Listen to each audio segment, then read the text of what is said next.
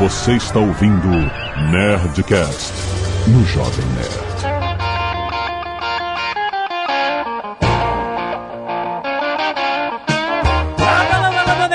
Aqui é Alexandre Antônio, Jovem Nerd. Algumas músicas era bom quando você não entendia a letra. Bom dia, boa tarde, boa noite, bípedes. E a música boa morreu na década de 80, início de 90. Isso é um fato, não adianta se irritar. Atestado de velhice! É, testado de velhice, olha o melhor. pois é. Aqui é o Guga Mafra e eu trouxe a minha guitarra.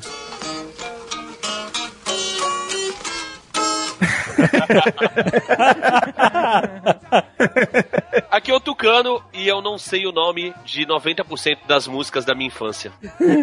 Não queira saber. Aqui é português e eu não sei nenhum nome de música. eu canto o refrão, sabe aquela música? Ajuda bombeiro. Aqui é o Zagal Legends Never Die. Essa é piadinha interna. É, Cara, piadinha o interna. Almôndega, ele fica ouvindo uma música que é só essa frase. Legends never die.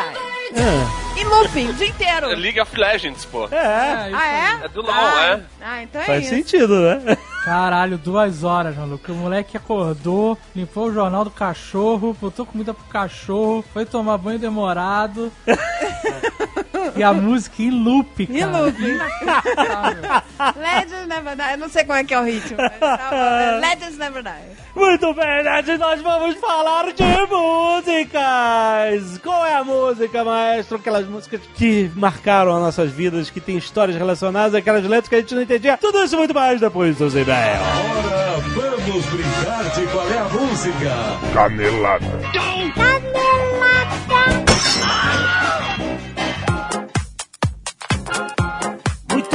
Zagal, vamos para mais uma semana de mês e caneladas no Nerdcast! Vamos. E olha só, Zagal, hoje é Black Friday! Tão esperada Black Friday! Nós temos parceiros de Black Friday também, Sim. olha só. Vamos falar do Magazine Luiza, Zagal! Olha aí. Está aqui de mãos dadas com o Jovem Nerd. Dica para Black Friday, porque depende do que você vai comprar. hein? Temos muitas opções e no app do Magazine Luiza tem um monte de ofertas com frete grátis. Ó. É, e olha só, eles dizem que a navegação que você faz pelo aplicativo também é grátis. Você não paga dados de celular quando você faz a Pô, navegação. tá vendo moda isso, Não né? é uma coisa fantástica? Então, olha, você, você navega sem gastar seus dados e ainda tem frete grátis. Baixa o aplicativo e já olha lá. iPhones com preços animais, tem notebook HD externo, tem coisa pra caramba, cara. Quem confia no Magalu sempre se dá bem. Aproveita, baixa o aplicativo e navega lá pra você ver os eletrônicos que você mais quer nesta Black Friday por preços absurdos. Só no Magazine Luiza! E hoje também é Black Friday na Nerd Store! Na verdade, é o último dia da Black Friday Net Store. Exato. Os outros estão começando, a gente tá terminando. Começou essa quarta-feira. Black Friday Net Store é toda quarta-feira. Não, não pergunte por quê. Não, a quarta, quinta e sexta. Certo. São três dias da Black Friday. Certo. Então, hoje é o último dia. Eu acho. A gente sempre avisa. Vai desde quarta-feira, porque as paradas acabam. Principalmente os descontos mais agressivos. Acaba muito rápido. Então eu não sei nem dizer o que, que ainda tem. Eu não sei nem se tem. Mas olha só, ah, você ainda tem chance de entrar na Nestor, fazer uma busca pelos seus produtos favoritos de todo tipo de. Cara, tem muita coisa. Tem luminária Star Wars, cara. é Olha, 50% de desconto nas luminárias Star Wars, cara. Não, tem produtos com até 70%. Caraca, esses, eu não sei se tem mais. realmente. Altura do campeonato. Mas, cara, vai lá, vai lá, vai, escolha o que sobrou dessa multidão invadindo a Nestor pra comprar na Black Friday, porque você vai achar ainda que aproveita esses preços que depois, ó, amanhã já subiu tudo, de novo. Black Friday é preço de Black Friday. Meu que seja na quarta. Corre lá na Nestor, a maior loja nerd do Brasil! E hoje Azagal, é a última sexta-feira do mês. O que significa que temos Nerdcast Empreendedor trazido pelo meusucesso.com, Azagal. Sua escola de insight e negócio, você já sabe, os caras criam um conteúdo espetacular sobre empreendedorismo, com documentários que não devem nada a qualquer produção internacional de primeira linha sobre os maiores empreendedores do Brasil. E agora eles têm uma série incrível sobre Vale do Silício que vale a pena você ver. Olha, ouve esse Nerdcast Empreendedor que no final a gente fala do link que vai te dar sete dias de graça na plataforma para você que tem receio de não ser bem o que você quer. Sempre acontece isso com qualquer serviço de assinatura. Você fica com um pouco de receio e você acaba não fazendo por isso. Experimenta de graça por sete dias e vê todo o conteúdo que os caras têm para mostrar pra você já ver como é valioso o que eles estão produzindo lá. E hoje o papo é valiosíssimo porque vamos falar sobre educação financeira. É claro, não é uma aula técnica de educação financeira, mas é um papo com um insight muito maneiro do Flávio Augusto sobre suas próprias experiências com educação financeira e sobre uma forma geral de você encarar o mundo das finanças ao seu redor, cara. Navegar na vida sem educação financeira é muito diferente do que uma pessoa que tem noção do que fazer com o seu dinheiro e aonde fazer o seu dinheiro crescer. É um papo muito valioso, cara. Escuta, tá na sua timeline de Nerdcast já depois de ouvir esse, já baixa pra ouvir o Nerdcast Perdedor desse mês que tá irado!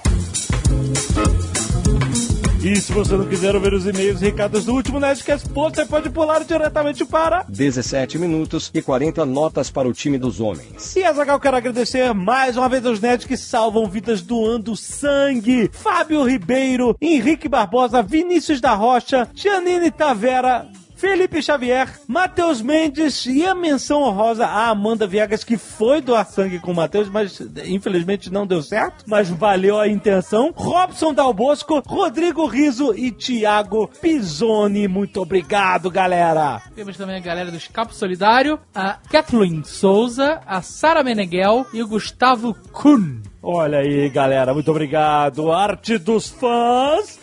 Uma arte muito maneira aqui. Alotone sentado e xerife Azagal pelo Guilherme Lourenço. muito maneiro. Eu não tô sentado na imagem, eu, eu e de índio, é isso. Alotone sentado, entendeu? Tem o jovem maramba pós-bariátrica. Pelo Felipe André, muito bom, valeu, cara. Aí, vamos chegar lá, vamos chegar lá. E temos o Ozop por Éder Gil, com maneiro, um estilo meio Tim Burton. Muito maneiro, irado, Legal, irado. tá? um estilo muito legal. Tem outras artes aí que você pode conferir no app ou no post no nosso site. No app, lembrando que tem uma promoção especial na Black Friday, ele está gratuito. Completamente grátis. Você entra na sua store de iOS ou Android, você clica e ele baixa e, ele você ba- não paga e- nada. e Não paga nada. Na, na Black Friday, todos os outros dias também. Na Black Quarta, na Black Quinta, na Black Sexta, você não paga nada. Fábio Barros Lizac, 38 anos, jornalista freelancer, Osasco, São Paulo. Salve, salve, nerds! Esse, de longe, não é o meu primeiro e-mail. Sou eterno viúvo da versão resumida ao longo...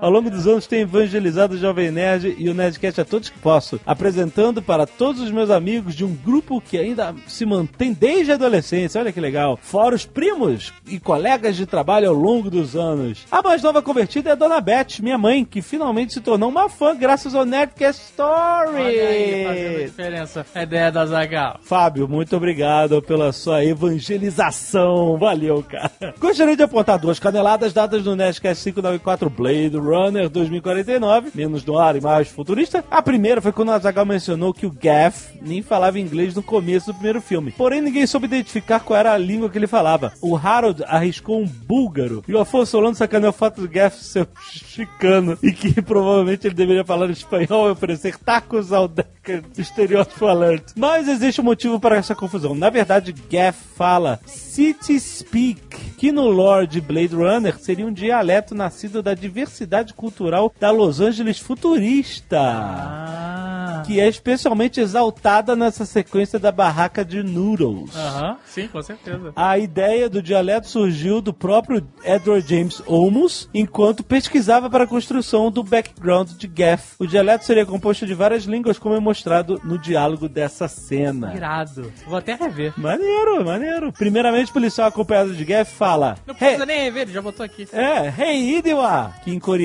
é, ei, vem aqui. E o Gaff então diz, Monsieur Azonal Kavesen Engen Bitte. É, senhor, me acompanhe imediatamente, por favor. Bitte é, é, por favor, em alemão. Então, utilizando uma mistura de francês, que é Monsieur, húngaro, que é Azonal Kavesen, e alemão, que é Engen Bitte. Caraca, que loucura. Em seguida, Gaff fala algo que causou muitas risadas na audiência quando o filme foi exibido em salas de cinema na Hungria. Lofas. Tevagri a Blade. Runner. Quer dizer, besteira, de jeito nenhum. Você é o Blade, Blade Runner. Com a diferença que Lofast seria o equivalente ao bullshit na língua inglesa. Mas a tradução literal se refere ao membro do cavalo, daí. Caralho! Daí é de risada. Piroca de cavalo, de jeito nenhum. Você é o Blade, o Blade Runner. Piroca de cavalo. Gaff continua. Captain Brian toca Meni Omayo, que é um japonês meio quebrado para Captain Brian to Ga, que significa Captain Brian como sujeito da sentença. Menimai, conhecer alguém, e Yo é apenas uma exclamação. Então, a adaptação Captain Bryant. Ele quer vê-lo. Caraca, Cara, eu não sabia, tantos anos e não sabia disso. Outra canelada, na verdade, é uma observação que a Rachel não possui olhos verdes. E o que Deckard fez na hora foi, na verdade, resistir à oferta do Neander Wallace. Já que, bem que eu fiquei assim, Eu olhos verdes, eu acreditei. eu não, ela não me pareceu os olhos de cor estranha.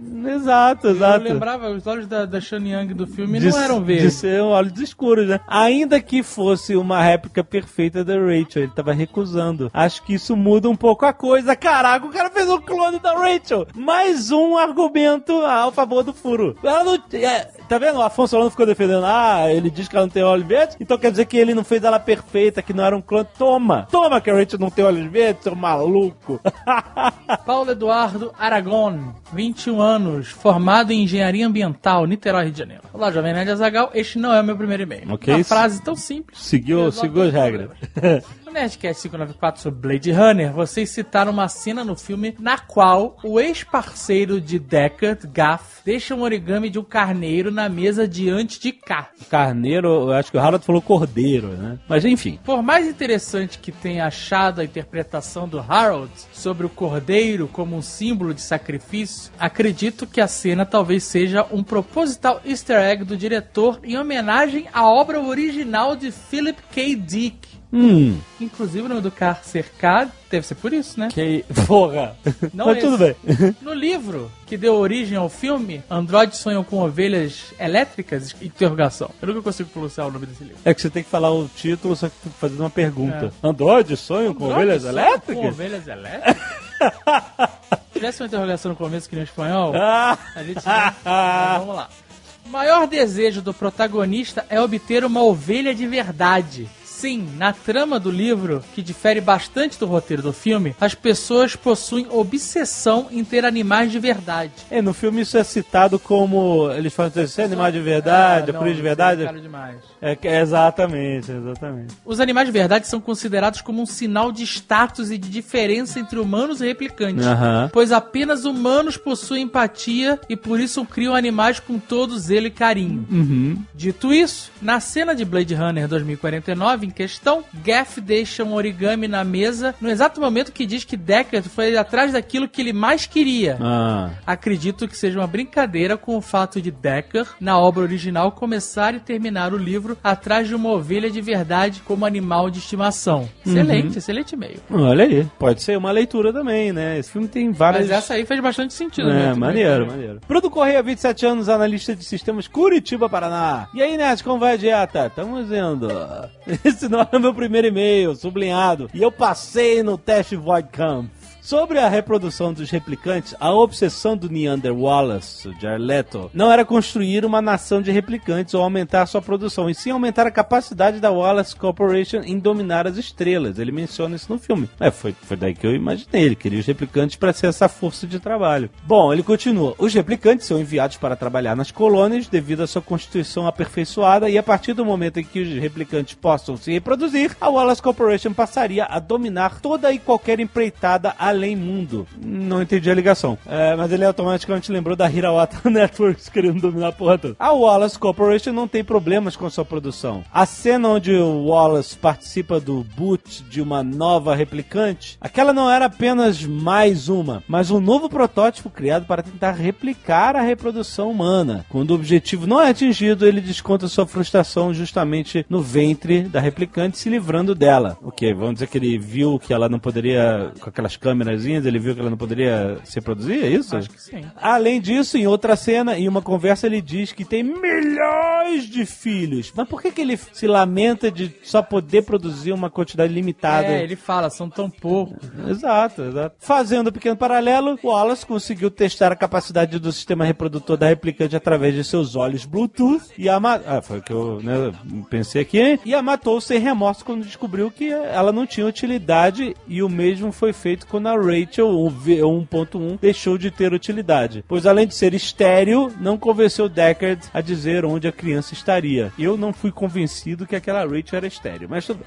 Se livrar de uma peça tão importante e o foco de sua obsessão seria contra um Wallace empresário que salvou o mundo da fome e convenceu governos de que seus replicantes são confiáveis a ponto de abolir a lei que proibia seus anjos na Terra. Desculpe pelo longo e-mail, espero ter agregado valor a esta trama que fala de um futuro desgraçado que sabemos que um dia chegará. Olha, só quero dizer assim, eu vi gente comentando, puta, Jovem Nerd odiou Blade Runner e adorou Liga da Justiça, não tem sentido. Caraca, a gente não odiou Blade Runner, cara. A gente falou isso várias vezes durante Não o adianta, Nerdcast. não adianta As pessoas não fazem uma leitura interpretativa As do que a gente não conseguem entender hoje em dia amor e ódio. é, é- é só Não amor ou ódio, né? Você- Ou você, ou você gosta ou você desgosta. Não tem meio termo. Não tem meio termo, não. É, o- a gente fala muito mais bem do filme do que mal, eu acho. Eu desgostei bastante do filme. Mas.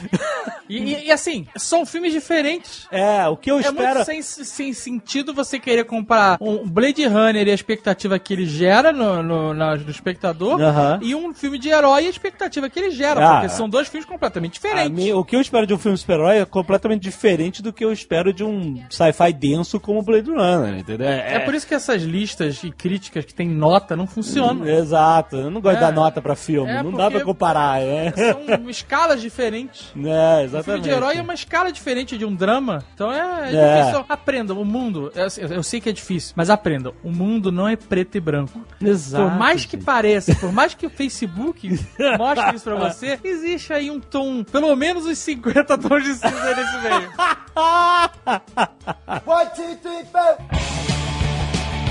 E Azaghal, vamos lembrar mais uma vez que está chegando a grande inauguração do Seven Kings Burger and Beer, rapaz! É isso aí, inaugura semana que vem e está aqui, mãos lindas, Fernandinho De do novo. Burg. Olha só esse Jabex. Faltam dias, dias. Olha só, você vai inaugurar Falta três dias, literalmente. É isso aí. É isso aí. É, pá. Três Quer dizer, dias. depende de quando a pessoa tá É, depende de quando você ouviu, né?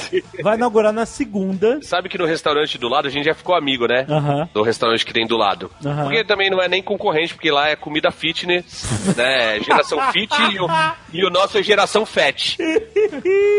Caraca. Aí trocando ideia, ele falou que outro dia parou uma van e dois carros, começou a sair gente. É. E aí entraram lá no, no restaurante perguntando: é aqui que é hamburgueria? Caraca. Do Eita! Fernandinho, mãos lindas?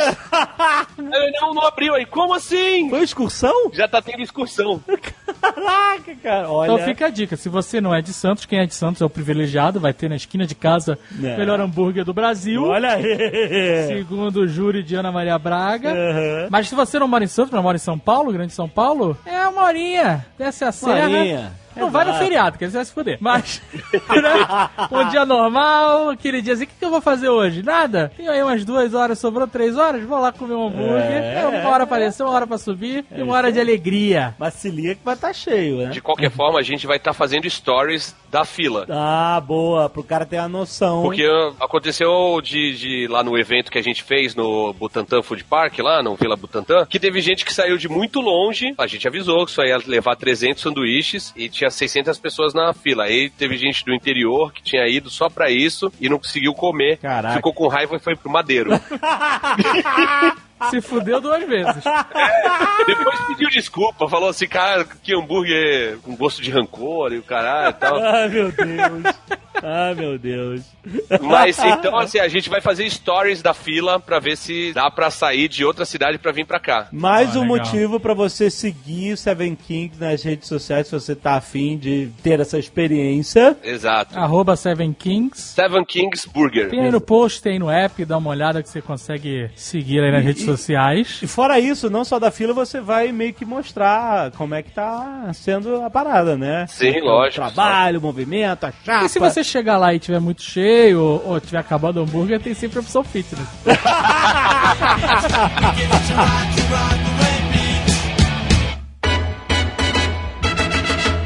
Só pra eu ter certeza aqui, quer dizer que o Almônega vai pro masturbanho ouvindo Legend. Exato. Die. Famosa, famosa banheta. O cara termina o banho e o sabonete tá maior do que quando começou.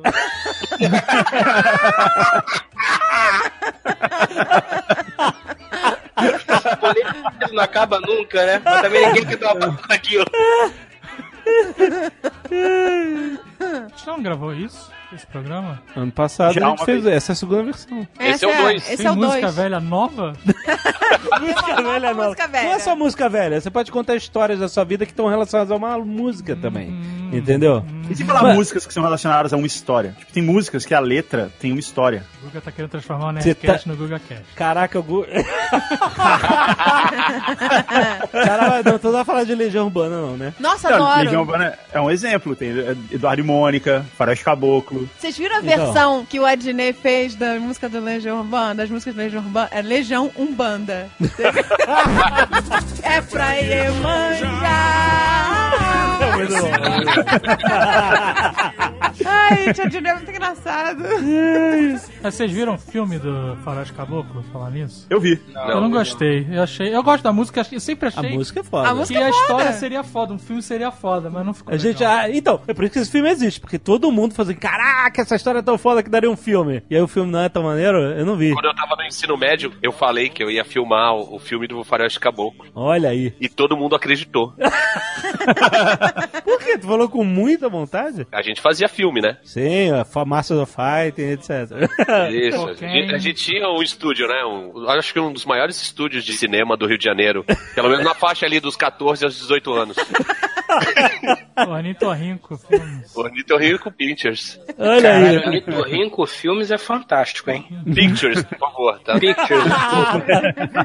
Eu. É, é, não, é um belo nome. Há, de ser respeitado. Mas aí, tu falou que ia fazer, fazer um filme caseiro de, de Faroeste Caboclo? É, a galera começou a se candidatar pra ser artista. Ih, Ser, ser personagem, caralho. olha aí. Tocando que já tinha sido lá de Lau ia ser o João do Santo Cristo.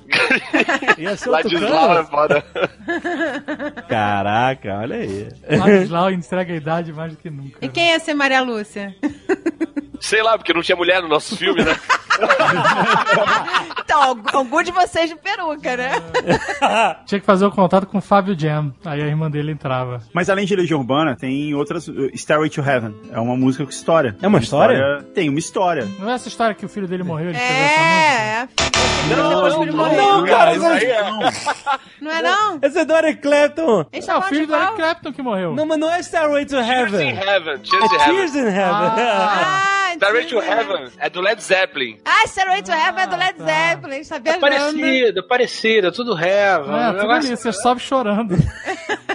sobe de joelho pra pagar a promessa. Qual é a história? Eu nunca prestei atenção ali. Qual é a história do Starway to Heaven? Tem uma senhora, there's a lady, e ela tá indo comprar uma escada para o paraíso. Ela tá indo comprar drogas, entendeu? Ah, as putas, as casas parecem são drogas. É lógico que é, cara. Eu pensava que tinha uma poesia aí, É, dos caras aí. também. Pera, pera, pera, pera, pera, pera, pera, pera. Jovem Nerd opressor, Jovem Nerd opressor. Não, não, não, tudo bem. Por que que não pode ter poesia nas drogas? Pode ser, Ai, tá certo. Tirar a poesia das drogas. É se eu tirar não- as drogas da poesia, não tem mais música. É, gente. exatamente, É exatamente.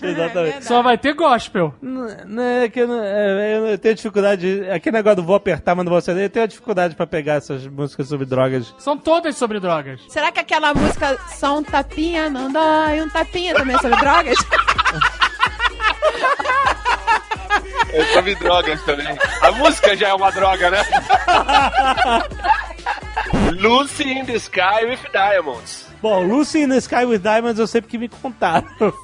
Embora os Beatles neguem, né? ah, não. Até hoje? 70 anos na cara? Não tem mais nenhum Beatle, só tem o Paul McCartney.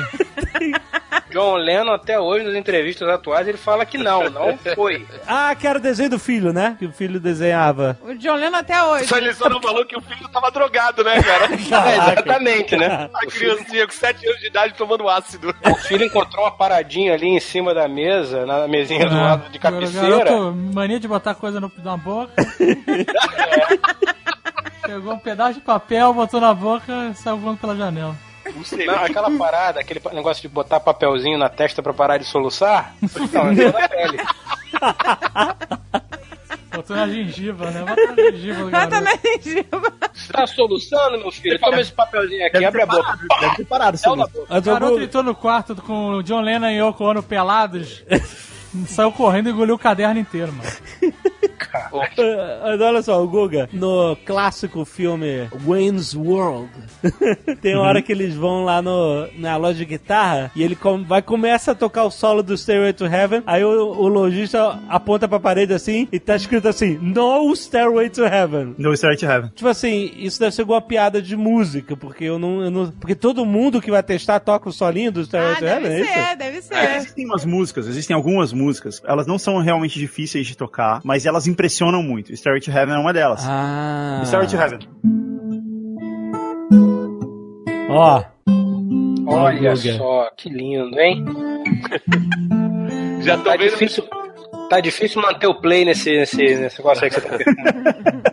Você reconhece a música muito facilmente, né? É. É, e, quando, e quando você vai numa loja dessas de guitarra, tem um monte de gente testando guitarra ao mesmo tempo, todo mundo toca as mesmas músicas.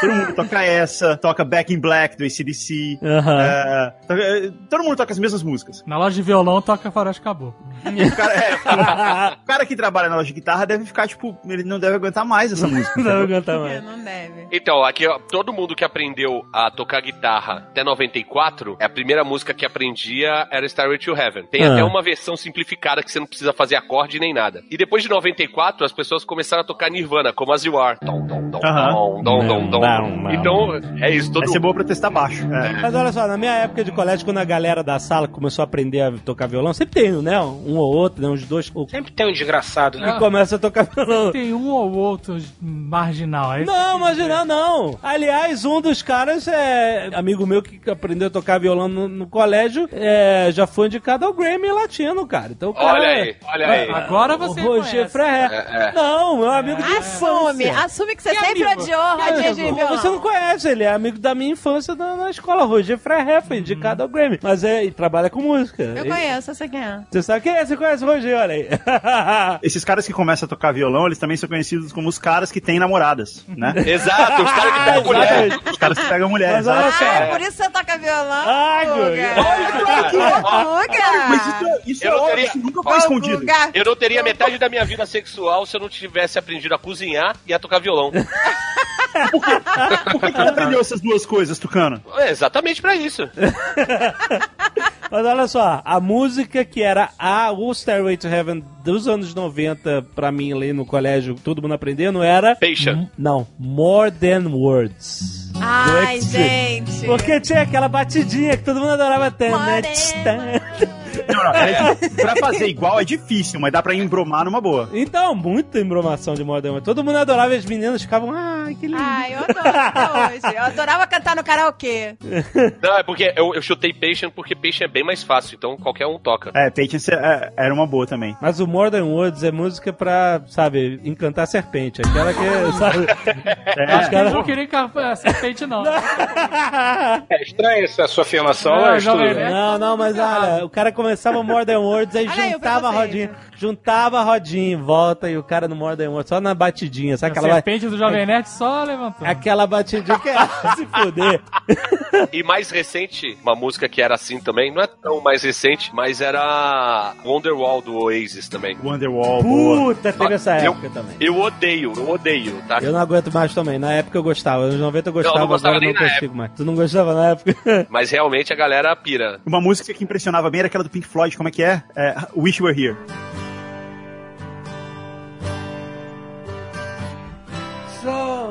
How I wish, Ah, sim. how I wish you were here. Essa música impressiona bem quando você tá Essa tocando é violão. também. bonita, Não é, não é engraçado quando as pessoas reconhecem uma música, principalmente quando elas estão numa boate ou num show, e elas gritam enlouquecidamente. E só o refrão. E só o não, mas refrão. quando é começa a Não, música. quando começa, Nos primeiros é. acordes, as pessoas. É engraçado isso, porque assim, a música você pode ouvir quando você quiser. É, ma- Mas aí quando você tá com a galera pra dançar, aí toca a música que você gosta e você se empolga. É engraçado numa balada, mas é triste quando é num show que você sabe que vai tocar, né? E a pessoa fica surpresa. Caralho, o Rolling Stones tocou Satisfaction, velho, que irado! Não, mas aí você já assim, tá na tô- vibe, gente. Tá na vibe de, uh, minha música julgando, eu não tô favorita. julgando, eu só é. acho engraçado. mas é que, olha só, Eu tem, sou dessas. tem algumas músicas que elas começam com o pé no acelerador pra te empolgar. Satisfaction começa assim, o solo já começa. Tan, tan, nara. Quando a galera Não, é- não é ouve, um, já. não é um solo isso, hein? É, é um riff. É um riff. O Ué, riff não Nerd, é a tradução um pra solo? O Jovem Nerd tinha um mixtape, um CD mixtape no carro dele que era Músicas Empolgantes. É o nome do. É o nome da... da Música Satisfaction, empolgante. Jovem Nerd. Não lembro. Não, era. É, tinha músicas empolgantes. Um, dois, O, três. de- o, o Azagal também tinha. Como é que era? No carro tinha músicas para correr. É. O Azaghal teve a época que ele ficou viciado no Paul Oakenfold. Eu e o Fred. Eu e o Sr. K, quando a gente voltou de Nova York.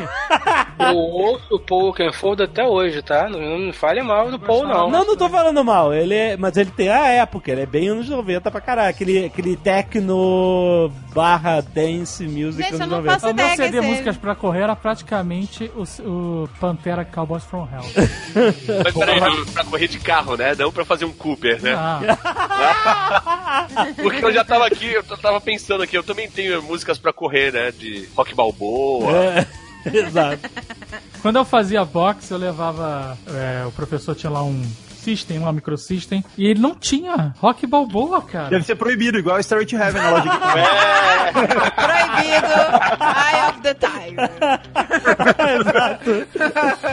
Mas eu levei, a gente, ele, ele falou, pode trazer, pode trazer. Aí ele ficava lá. A música é, influencia muito no exercício. Uma vez eu fui correr com a Bárbara e mais um casal, todos mais jovens que eu, obviamente, e corriam muito mais que eu. Mas quando come- começou a tocar Eye of Tiger, deixei todo mundo pra trás. ah, ficou. é. Ainda subiu a escadinha no final. Acabou a música, eu parei, tá ligado? Eu comecei a me ras- a rastejar. Influencia e, e eu já vi em algum lugar que, assim, é proibido textualmente em competição. Não pode correr competição ouvindo música. Nossa, vejo um monte de gente de fone. Não, mas não é competição. competição, Olimpíada. competição, de verdade. Olimpíada, maratona. eu já vi em maratona. Ah, mas maratona. ah, eu não sei. Maratona não tem como controlar. Não tem como Amigo, controlar. não tem 40 controle mil pessoas na rua. Depois de 30 quilômetros, numa, numa música tem que ir Exato, exato. 30 quilômetros pra mim é depois de 5. É, Não, mas eu tô falando dos caras que correm maratona, né? Ah. É, é, não adianta. No final vai chegar quem é tá mais preparado, não quem tá com o melhor mixtape. Quando eu corri aqui, tem uma prova aqui todo ano que é aos 10 quilômetros, né? Aí, a primeira vez que eu corri, eu consegui fazer em 55 minutos. É um, um bom tempo, assim, não é um tempo ruim. Qu- Quanto? É 10 quilômetros. 10 quilômetros. 10 quilômetros em 55 minutos. Porque quando chegou na praia, que era uma reta de 2 quilômetros, talvez né, 2, 2,5 assim, aí botei as músicas do Rock Balboa, dei um gás, velho. É? Eu tava cansadão, mas dá, dá aquela levantada. Dá, dá uma levantada mesmo. As músicas Rock Balboa, Eye of the Tiger. Não, Gonna Fly Now, que é a Tem primeira. várias várias também. boas, cara. Tem uma de treinamento dele que é boa. Tem várias, tem várias. Ah. Tu fica imaginando o Sly pegando galinha, socando aquele. Fazendo flexão com o braço só. Jogando pneu, Ó, né? ó. tambor. Uma excelente do Rock 4. There's no easy way out. Porra, essa isso, é... isso, isso, isso. Carregando tronco, né? Tá na minha lista, tá na minha Isso, playlist. carregando do- tronco na Sibéria. É, exatamente. É só, o Rock 4 é só videoclipe, o filme inteiro. Tem dois diálogos. Ele é um videoclipe. É um videoclipe de uma hora e meia. Não é? Exatamente. Era muito a época da MTV também. Sabe, sabe que música, Exato. músicas eu ouço também correndo? Body Count. Body count é bom, porque ele dá raiva. Ele incita o raiva. ódio. Isso, isso. O show, eu já falei isso mil vezes, as pessoas agora ficam falando que eu fico me repetindo nas minhas histórias, me criticando.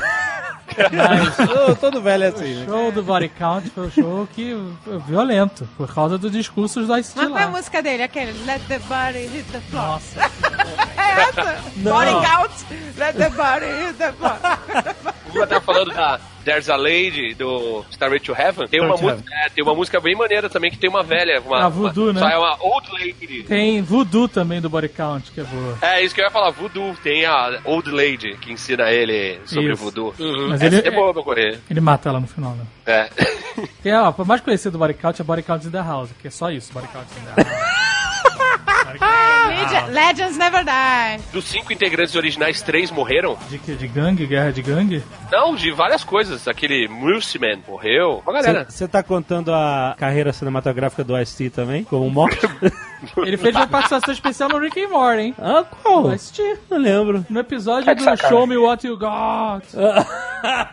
então. Ele é o, T, o T de gelo. Ah, O G-Rock morreu de linfoma, o Beastmaster V morreu de leucemia Caralho, mano. e só o Mulsiman que morreu num tiroteio. Contagem de Quem corpos. tá em diria, né? É, contagem de corpos.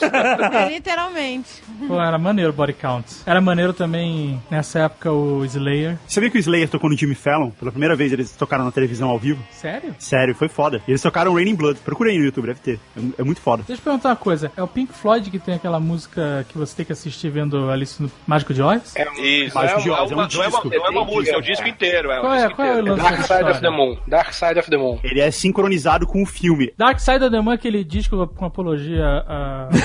Ah, causa é o que deu- LGBT. isso aí. É o que deu, deu, deu falar ultimamente, exatamente. ai, ai, Deus do céu. Que, que é a luz no prisma e aí virou, né, o arco-íris. agora virou apologia. Exatamente.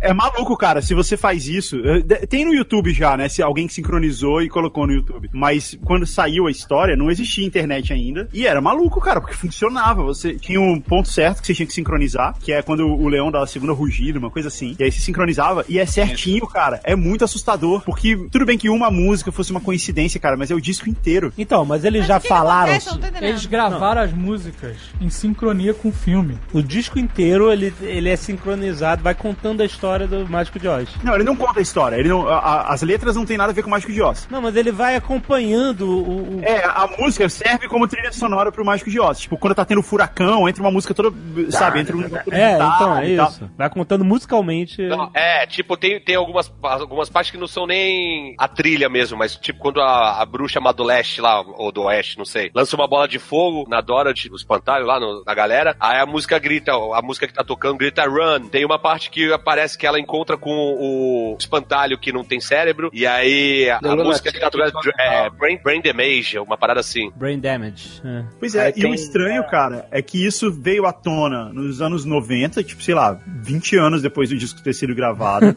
É. e numa época que não tinha internet, cara. Não teve, tipo, não teve o Cid pra descobrir isso e espalhar pra todo mundo.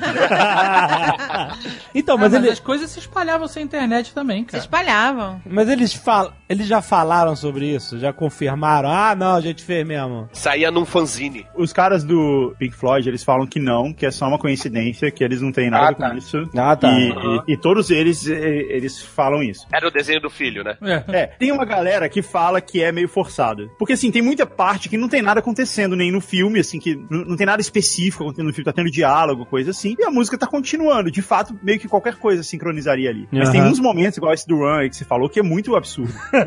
Não, e quem foi o primeiro cara que tocou? pois é, quem foi o cara que foi lá e testou isso, cara? né? Algum cara do estúdio, alguém que Eu tenho outra curiosidade. O que que esse cara tava usando? É, também tem isso. Assim, quem foi o doente que pensou assim, porra, vou tomar uma paradinha, vou botar Alice no País das, Marav das Maravilhas, Não, que mas é uma Mágico de Oz, Mágico de. Oz, é.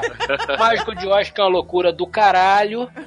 E vou botar também junto, porque, porra, não existe loucura suficiente no mundo, Pink Floyd pra tocar. Caralho, parabéns, né? O cara com o 0,0,5 de possibilidade de juntar as três coisas ao mesmo tempo. O filho da puta conseguiu. Parabéns. Pois é, conseguiu e ainda espalhou isso pro mundo, sem internet. É, é um feito Não. brilhante. É. espalhou isso pro mundo, o que também é fantástico. Como é que ele lembrou depois de tamanha loucura, né? Pois é. E eu fiz isso quando eu era adolescente, quando eu tinha os anos, sei lá. Você sincronizou? tinha sido 95, 96, a gente foi lá, pegou o vídeo na locadora, colocou o LP no, no, no toca-disco, assim, e funcionou, cara. E na hora que tinha que virar o LP, o que aconteceu? Tem um momento certo filme. de virar. É, tem um momento específico de virar. Mas aí. Mas você aí, como é pausa que no veio as regras? As regras. As regras, As regras. rules of Vire agora, engagement. vire agora, dê Tem pause. muito momento que qualquer coisa ia estar funcionando, entendeu? Tem momentos que, tipo, são duas horas de filme, né? Não, não é o tempo inteiro, assim, caramba, tá, tá impressionante. que saco, cara. É. Passa uma meia hora e de repente vem outro ponto que tá totalmente sincronizado. É bem, é bem legal. Olha aí. É legal, porque as tardes eram muito vazias, né? Nessa época. Só quatro canais. Só, só, para canais. Era isso ou Clodovil, né? Zezinho, uma nota para o time feminino. Qual é a música?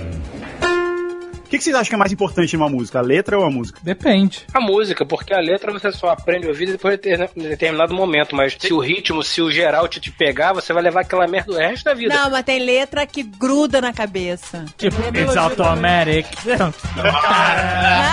tipo, você partiu meu coração. Tamanho. Escuta uma vez isso. É, foda. Uma vez, já era, tu ficou o dia inteiro. O que, que eu te fiz, André? Desculpa. Foi mal. Aí, aí, é um velho que não gosta de safadão. É, o Wesley Safadão. Vo- Vocês já acordaram com a música tocando na sua mente? Você acordou e aí tá tocando essa música. Como se fosse um, Ah, não, um rádio Ah, relógio sim, interno. A música do gás, a música do gás, aquele inferno. O que agora? Outro dia, outro dia eu acordei e tava tocando Legends Never Die.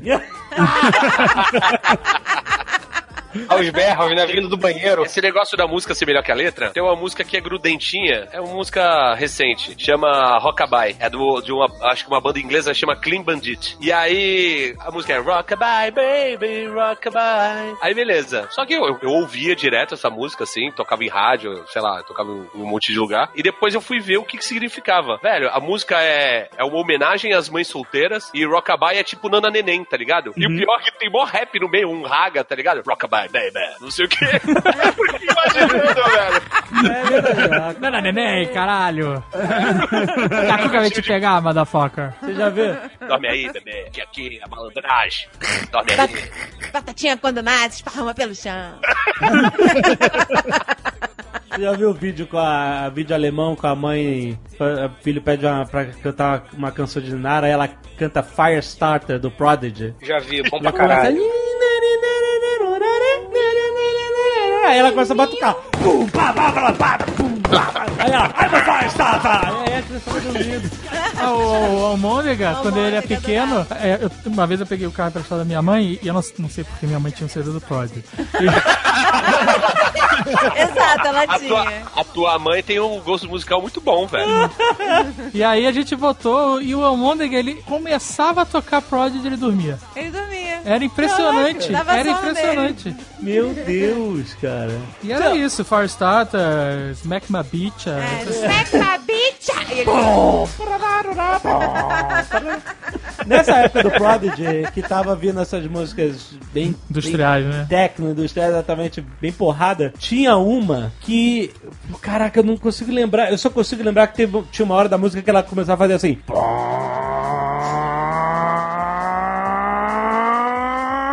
E era aí até uma altura que você não ouvia mais, só os cachorros começavam a latir. Você lembra que música era essa? Era uma música dessas, tecno-industrial e tal, que eu só imagino que é feito pra nego que tomou ácido, porque não é maneira de você ouvir a música. Ah, vou botar aqui pra ouvir. Não é ácido, é êxtase. Ou êxtase É, e tal. pra- O cara tá viajando drogas, e a né? música é, um, é uma ferramenta. Ácido é. Pink Floyd, é outra parada. É, outra época. Ácido é coisa de velho. Falou ácido. É ácido é Tim Maia, Tim Maia pra baixo. Isso. Êxtase é molecada. Molecada É, que fica suando, tipo pulando. Não, pera, pera. Olha, Pulando. já tá dando atestado de velhice, cara. Esse cara também é coisa de velho, porra. Olha, a música era assim. Êxtase é de velho, agora é o quê? É que Agora, o êxtase de que acorda cedo, né, pra ir pra, pra rave. Acorda, acorda amanhã pra ir pra rave. Tem que dançar com o sol a nascendo. criançada tá usando crack. Que horror, gente. Não, não, não. Esse, essa que sobe era do, era do Fatboy Slim. Era uma que era assim. Ela ia subindo. Ah, eu lembro disso, eu lembro. Para, para. Vocês não lembram do que é Higher, essa eu lembro o nome da música. Eu tenho que lembrar. Higher State of Consciousness. Eu acho que é isso. Ai, Caraca, olha aí o prédio. Só no. Fred é só um drogadinho.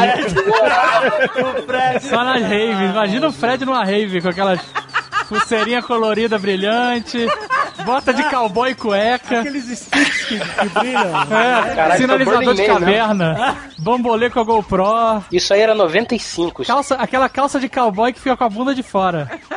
Nossa, que inferno, hein? Caralho.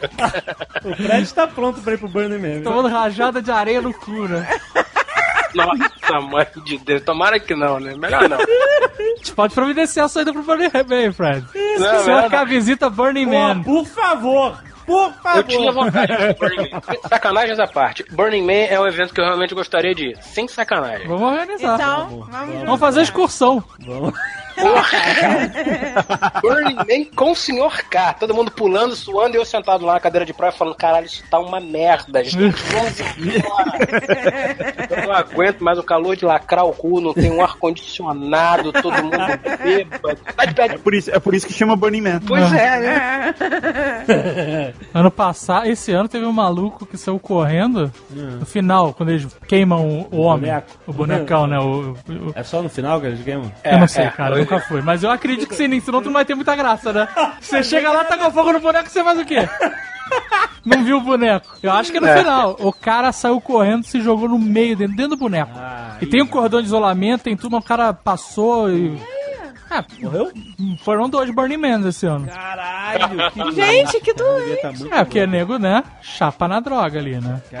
Exatamente. Eu tinha vontade de ir no, no Burning Man pra ver, porque deve ser muito bacana. O Marco Gomes falou que o Burning Man agora virou evento de. Como é que é? De playboy paulistano, né?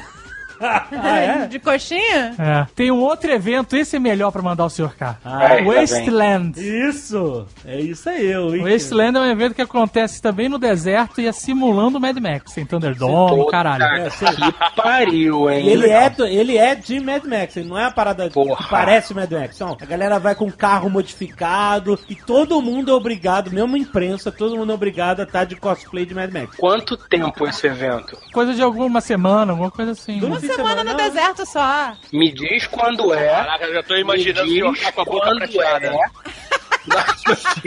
Tu quer ir, Fred? Vamos mandar ele e o Rex. O, o Sr. K sentado nas costas do Rex.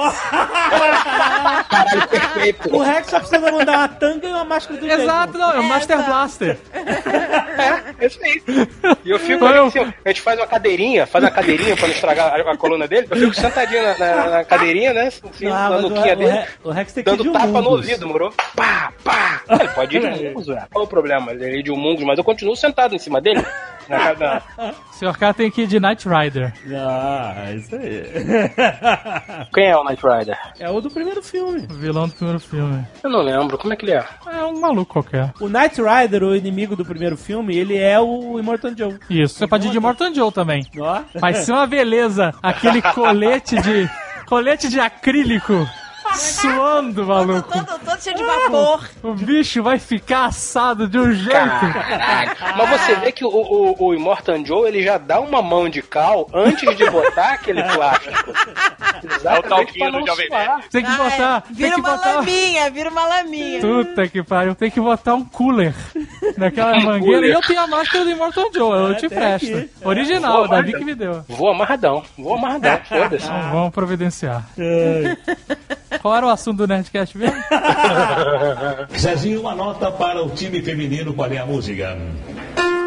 Eu quero fazer uma pergunta séria aqui. Guga, me ajuda. Fala aí. Qual é das músicas que ficam famosas, mas elas são ao vivo e todo mundo canta? Como assim? É? A música, por exemplo. A versão famosa já é a versão A ao vivo, é versão isso? famosa, tipo assim, Suzana. Lembra de Suzana? Suzana. Suzana. Então, a música. Exato. A versão que ficou famosa do Suzana é a versão ao vivo que tá todo mundo cantando Então, junto. então, eu tenho uma No explicação. Brasil. É, exatamente. Já tinha lançado um single no, fora, na Europa, nos Estados Unidos. Hoje em dia não acontece Mundial. isso. Mas hoje em dia não acontece isso. Por quê? Porque antigamente as músicas chegavam aqui com delay. Você não recebia a música aqui igual nos Estados Unidos. Na real, esse delay existe, sabia, né? Ainda. Não, mas hoje lança tudo na internet, cara. Eu sei, mas até a pessoa descobrir, porque assim, até as músicas do Nordeste chegam aqui com dois anos de, de, de delay, cara. Ah, mas aí é um fenômeno diferente, né? A gente tá falando de cultura pop no geral. E a sertaneja de aniversário, todo sertanejo de aniversário fica famosa a versão ao vivo. Ah, é verdade. O do. Nossa, nossa. É a única que a gente conhece. Essa é ao, ao vivo. O clipe da música é ao vivo. O cara que não gosta de Pablo, ele não tem alma. Quem é Pablo? O que, que é Pablo? Digita Pablo no YouTube. Pablo é o cara da sofrência, Fred. Sofrência. Assim, ó, ó, olha só, vai seguindo aqui o, minha- o- o que eu falo pra você. Ah, tem até medo, A mão, esquerda, a mão esquerda você dobra 90 graus, tá? O braço Pra que esquerdo. lado? Pra que lado? O braço cima? esquerdo, 90 graus, assim na frente da barriga, tá? Na frente da barriga, tá. Ah. E encaixa o cotovelo direito Ah. aqui na, na mãozinha. Tá, encaixei, tá. Tá? Parece uma Macarena. bota- Isso, Parece agora, agora fecha, fecha a mão direita. Fechei. Bota na testa. Nossa. Abaixa a cabeça, abaixa a cabeça e começa a dançar um lado e pro outro, assim, na- no- gingando, gingando. É. Mas o cara tá Não, recebendo santo? Ele tá recebendo Não, não, ele tá, santo? ele tá sofrendo, cara. tá sofrendo, É é. assim que se sofre, cara, é sofrência. Caralho, ok, né? Primeiro dava a impressão que o tocando tava mandando o Sr. K fazer uma banana. Depois. A banana se transformou na sofrência. É, na sofrência. Tem uma teoria, eu devo ter falado isso no, no último programa, que a gente não gosta de bandas novas depois dos 30 anos. É, é meio que uma, é uma regra. Dificilmente você vai ser muito fã de uma banda depois dos 30 anos. Você gosta daquelas mesmas bandas. Aquele tiozão que gostava de, de Led Zeppelin, de Black Sabbath, que era o tiozão do rock dos anos 70, somos Hum. nós, né? Só que agora a gente gosta de Guns N' Roses, né? Aquilo que era música. aquilo que era música. Não, agora a gente fica revoltado que o Axel Rose né, É. A perdeu gente, todo o teve, talento a dele. gente teve o azar que eles não morreram. É, né? exato. Não, cara, mas o que é impressionante é que eu falo isso direto, né? O que o Led Zeppelin era pro Guns N' Roses, o Guns N' Roses é pras bandas de hoje, sabe? Em, em termos de idade, em termos de tempo que se passou. Sim, E, É verdade. e, na verdade, até mais, assim. mas Só agora, que- agora mais. Só que o cara do Led Zeppelin continua vivo. Ele não morreu e, o, e o- ele continua vivo, fazendo show. Pô, The Who teve fazendo show junto com o Guns N' Roses, no mesmo... No mesmo... É, mas ele não virou a, a senhora, né, cara? Sem voz. Não, mas a- o Axel Rose perdeu as- a voz por causa das drogas, né? Ah, mas os caras. Não, cara, o Guns N' Roses é, é uma tristeza, maluco. É, a do Cara, Axl Rose é... é porque assim, o, o, o Axel Rose, ele precisa. Ele tem boleto pra pagar, e ele precisa pelo menos fingir que ele canta do jeito que ele cantava antes. Mas quando o cara envelhece com dignidade, tipo Eric Clapton, você olha a voz dele hoje, olha a voz dele 20, 30 anos atrás. É totalmente diferente, cara. O cara É não o tem o forte, mesmo do, range é, mais. o forte do Eric Clapton nunca foi cantar, né? Então, Não, então, ok, mas, ele, mas antes ele cantava muito mais agudo. Não, não é que ele tinha o agudo poderoso, assim, não, não é isso. Mas ele conseguia alcançar notas maiores que ele não consegue hoje, beleza. Ele faz Você músicas vê que- o Barry Manilow há 20, 30 anos atrás e hoje. também, também não consegue. Ah, não, gente, o Steve Wonder canta igual até hoje. O Steve Wonder é foda. Eu sou fã do Steve Wonder. Tem uma, uma propaganda do Atari da época que ele foi lançado, que é com Steve Wonder. Isso é verdade, eu- vocês podem ver a imagem aí no aplicativo. e aí a propaganda diz assim, é o Steve Wonder fazendo um depoimento diz assim, se eu pudesse jogar um videogame, certamente seria um Atari. Caraca, cara, que que merda, Eu juro, não é mentira, tá aí a prova. Ai, meu Deus do céu. Olha só, mas esse negócio de música ao vivo vivo, Cazuza, várias, várias. O- Cor de o Cazuza. Flor, exagerado, exagerado. Como é que termina exagerado? Já termina ele falando assim, obrigado. Ah! Lembra? Obrigado.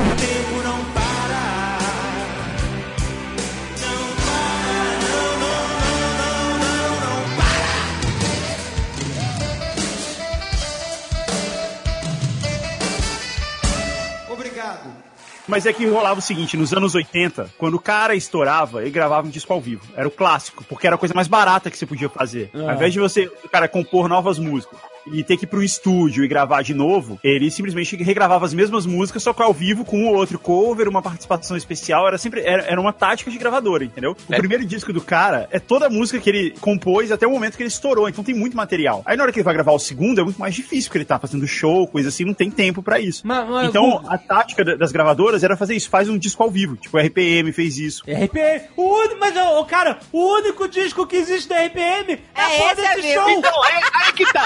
Esse! O Jovem Nerd é assim, eu não conheço, então não existe. Eu tô exagerando, Tucano, é uma piada. Caraca, o Jovem Nerd tá explicando a piada. o cara não entendeu. Quando saiu o Rádio Pirata, todo mundo já conhecia. Não, É verdade. Você não conhecia. todo mundo conhecia o disco Tem o ao disco do vivo. RPM de estúdio antes. Não, cara. Como é que as pessoas foram nesse show, cara? Essa é a minha dúvida, como? Nem... Você era uma criança, por isso Então- que você não sabia. Onde está a gravação de Olhar 43? Na rádio. Eles mandaram a fita dentro pra É um rádio. disco. Não, não, Alexandre, tem um disco, cara, da RPM com a capa amarela, que é o disco deles de estúdio. E aí tem Olhar 43 Mas lá. o que ficou, o que vendeu mais foi o ao vivo. que ficou Foi, famosão foi ao vivo. É. É. O ao vivo fez muito mais sucesso, porque aí eles eram uma super banda, e aí fizeram um puta show enorme, e aí aquele show ficou. Mas isso aconteceu com todos eles, com o Barão Vermelho também, com a Blitz. Ó, o Faith No More era rei disso. Ele, o Faith No More teve, sei lá, 4, 5 discos. Mas tinha, sei lá, 200 discos ao vivo o Faith No More. Tem, é, o- eles fizeram um disco ao vivo logo no começo Ah, também. não, mas, mas peraí. no é. começo não. também. É tudo. Tinha vários discos piratas, né? CD pirata do, ao vivo também. Era pirata? Olha, eu comprei muitos, gente. É, Live in Brits Academy. Esse era Brixton Academy, é- era o pirata? Não, esse é o original, of- oficial. Mas eu tinha More outros. Live in Rock in Rio. Então, que não é oficial. Caralho. Pô, mas a gra... você não, não era uma merda a gravação? Era boa. O cara gravou da mesa e Não sei, pirateava? não sei, não sei. Caraca. Eu acho que o Faith No More lançava os próprios piratas. Não, é essa, eu vou, eu vou explicar a história dos piratas. É o seguinte, na Itália tem uma lei que se você grava o disco da... Uma banda vai fazer um show, e você grava o áudio desse show e lança como um disco, isso não é considerado pirataria. Ué? Isso, não, isso é ok, entendeu? Isso é aceitável. Mas peraí, peraí, peraí, deixa eu ver se eu entendi. A banda Bilu Bilu tocou uma música. Aí você foi lá e gravou com seu Aham. Zoom H6, Sim. Gerou um, um áudio e vendeu, e você está Sim. ganhando dinheiro com a parada deles e não é pirataria? É, porque tem uma interpretação lá de que se a música tá no ar, entendeu? Alguém tocou, tava lá, você captou, é ok. Fred, Fred. La máfia de tutto il mundo. É. E isso rola na Itália. Aí o que que acontecia? Tem um monte de gravadoras na Itália que chegam na banda e falam assim, ó, te dou uma grana aqui agora, você deixa eu gravar o som da mesa. A banda fala, grava aí, tipo, foda-se. Porque É. aí isso, teoricamente, está violando o contrato dela com a, com a gravadora. Mas, tipo, foda-se, me paga aí e faz aí. Porque não tem, Uhum. porque pela lei italiana isso não tá violando nada. Então eles fazem isso de acordo com a banda, a banda aceita, leva uma grana ali na hora, e, tipo, lança pirata pra caramba, assim. E, e pode ver que todos eles são gravados na Itália, eles são um selo italiano, é tudo lá, porque lá permitiram fazer isso. É, porque não era um disco. Não era um CD da Uruguaiana. É, era um então. CD maneiro, era um CD. Caraca. Quer dizer, é um pirata com som profissional, porra. Sim, é um pirata sim. que é gravado da mesa e que é ok pra banda. A banda, foda-se, lança aí. Olha a, banda, a banda é a que menos ganha com. Ganhava, né? Com venda de disco, né? A banda ganha mais, o artista ganha mais com show do que com venda de disco, né? Em geral. É, então. Caraca. Ah, mas ganha com direitos autorais também. Mas esse do Fate No More que estourou era nessa mesma tática que eu falei aí das gravadoras. Pô, vai demorar pro cara lançar um outro disco, lança aí o ao vivo pra gente vender mais. Sabe quem tem um disco ao vivo também que é muito foda, gravado no Japão? Iron Maiden. Iron Maiden. Chama Made in Japan. Não tô acreditando que você tá falando isso. Por quê? É com o Bruce Dixon ou não? Imagina. Acha? Era a época que o Iron Maiden era bom, porra. Ah, começou. É a melhor questão de Running Free já gravada, ao vivo no Japão. Olha isso. Eu gostava muito de Run to the Hills e a outra qual era? Daquele disco que tem uma pirâmide, é... Oh meu Deus, é o único disco do Iron Maiden que eu tenho, não consigo Power lembrar a porra Slave. do nome. Power Slave! É Aces High. Puta, Aces High era bom pra caralho. Hunt to the Hills, eu ouço essa música ou falarem dessa música, automaticamente eu lembro do Jovem Nerd. Porque tem um, um Nerd Office na mão do palhaço. Na Run to eu embebedei, eu e a Zagal embebedamos o Jovem Nerd. Única vez na E ele tá loucaço. E começa a batucar na, na mesa, tá ligado? E cantar Ajuda É muito bom, cara. é Como? muito bom. I see you comb your hair and give me that grin. It's making me spin now, spinning within. Before I melt like snow, I say hello. How do you do? Falei no início esse negócio que tem algumas músicas que era mais maneiro quando você não entendia a letra. né? Quando a gente era mais novo e tal. E aí outro dia eu tava ouvindo uma, uma antiga do Roxette, grande, grande banda. Roxette era maneiro mesmo. Eu adorava. Caralho, Então, quase tanto. isso.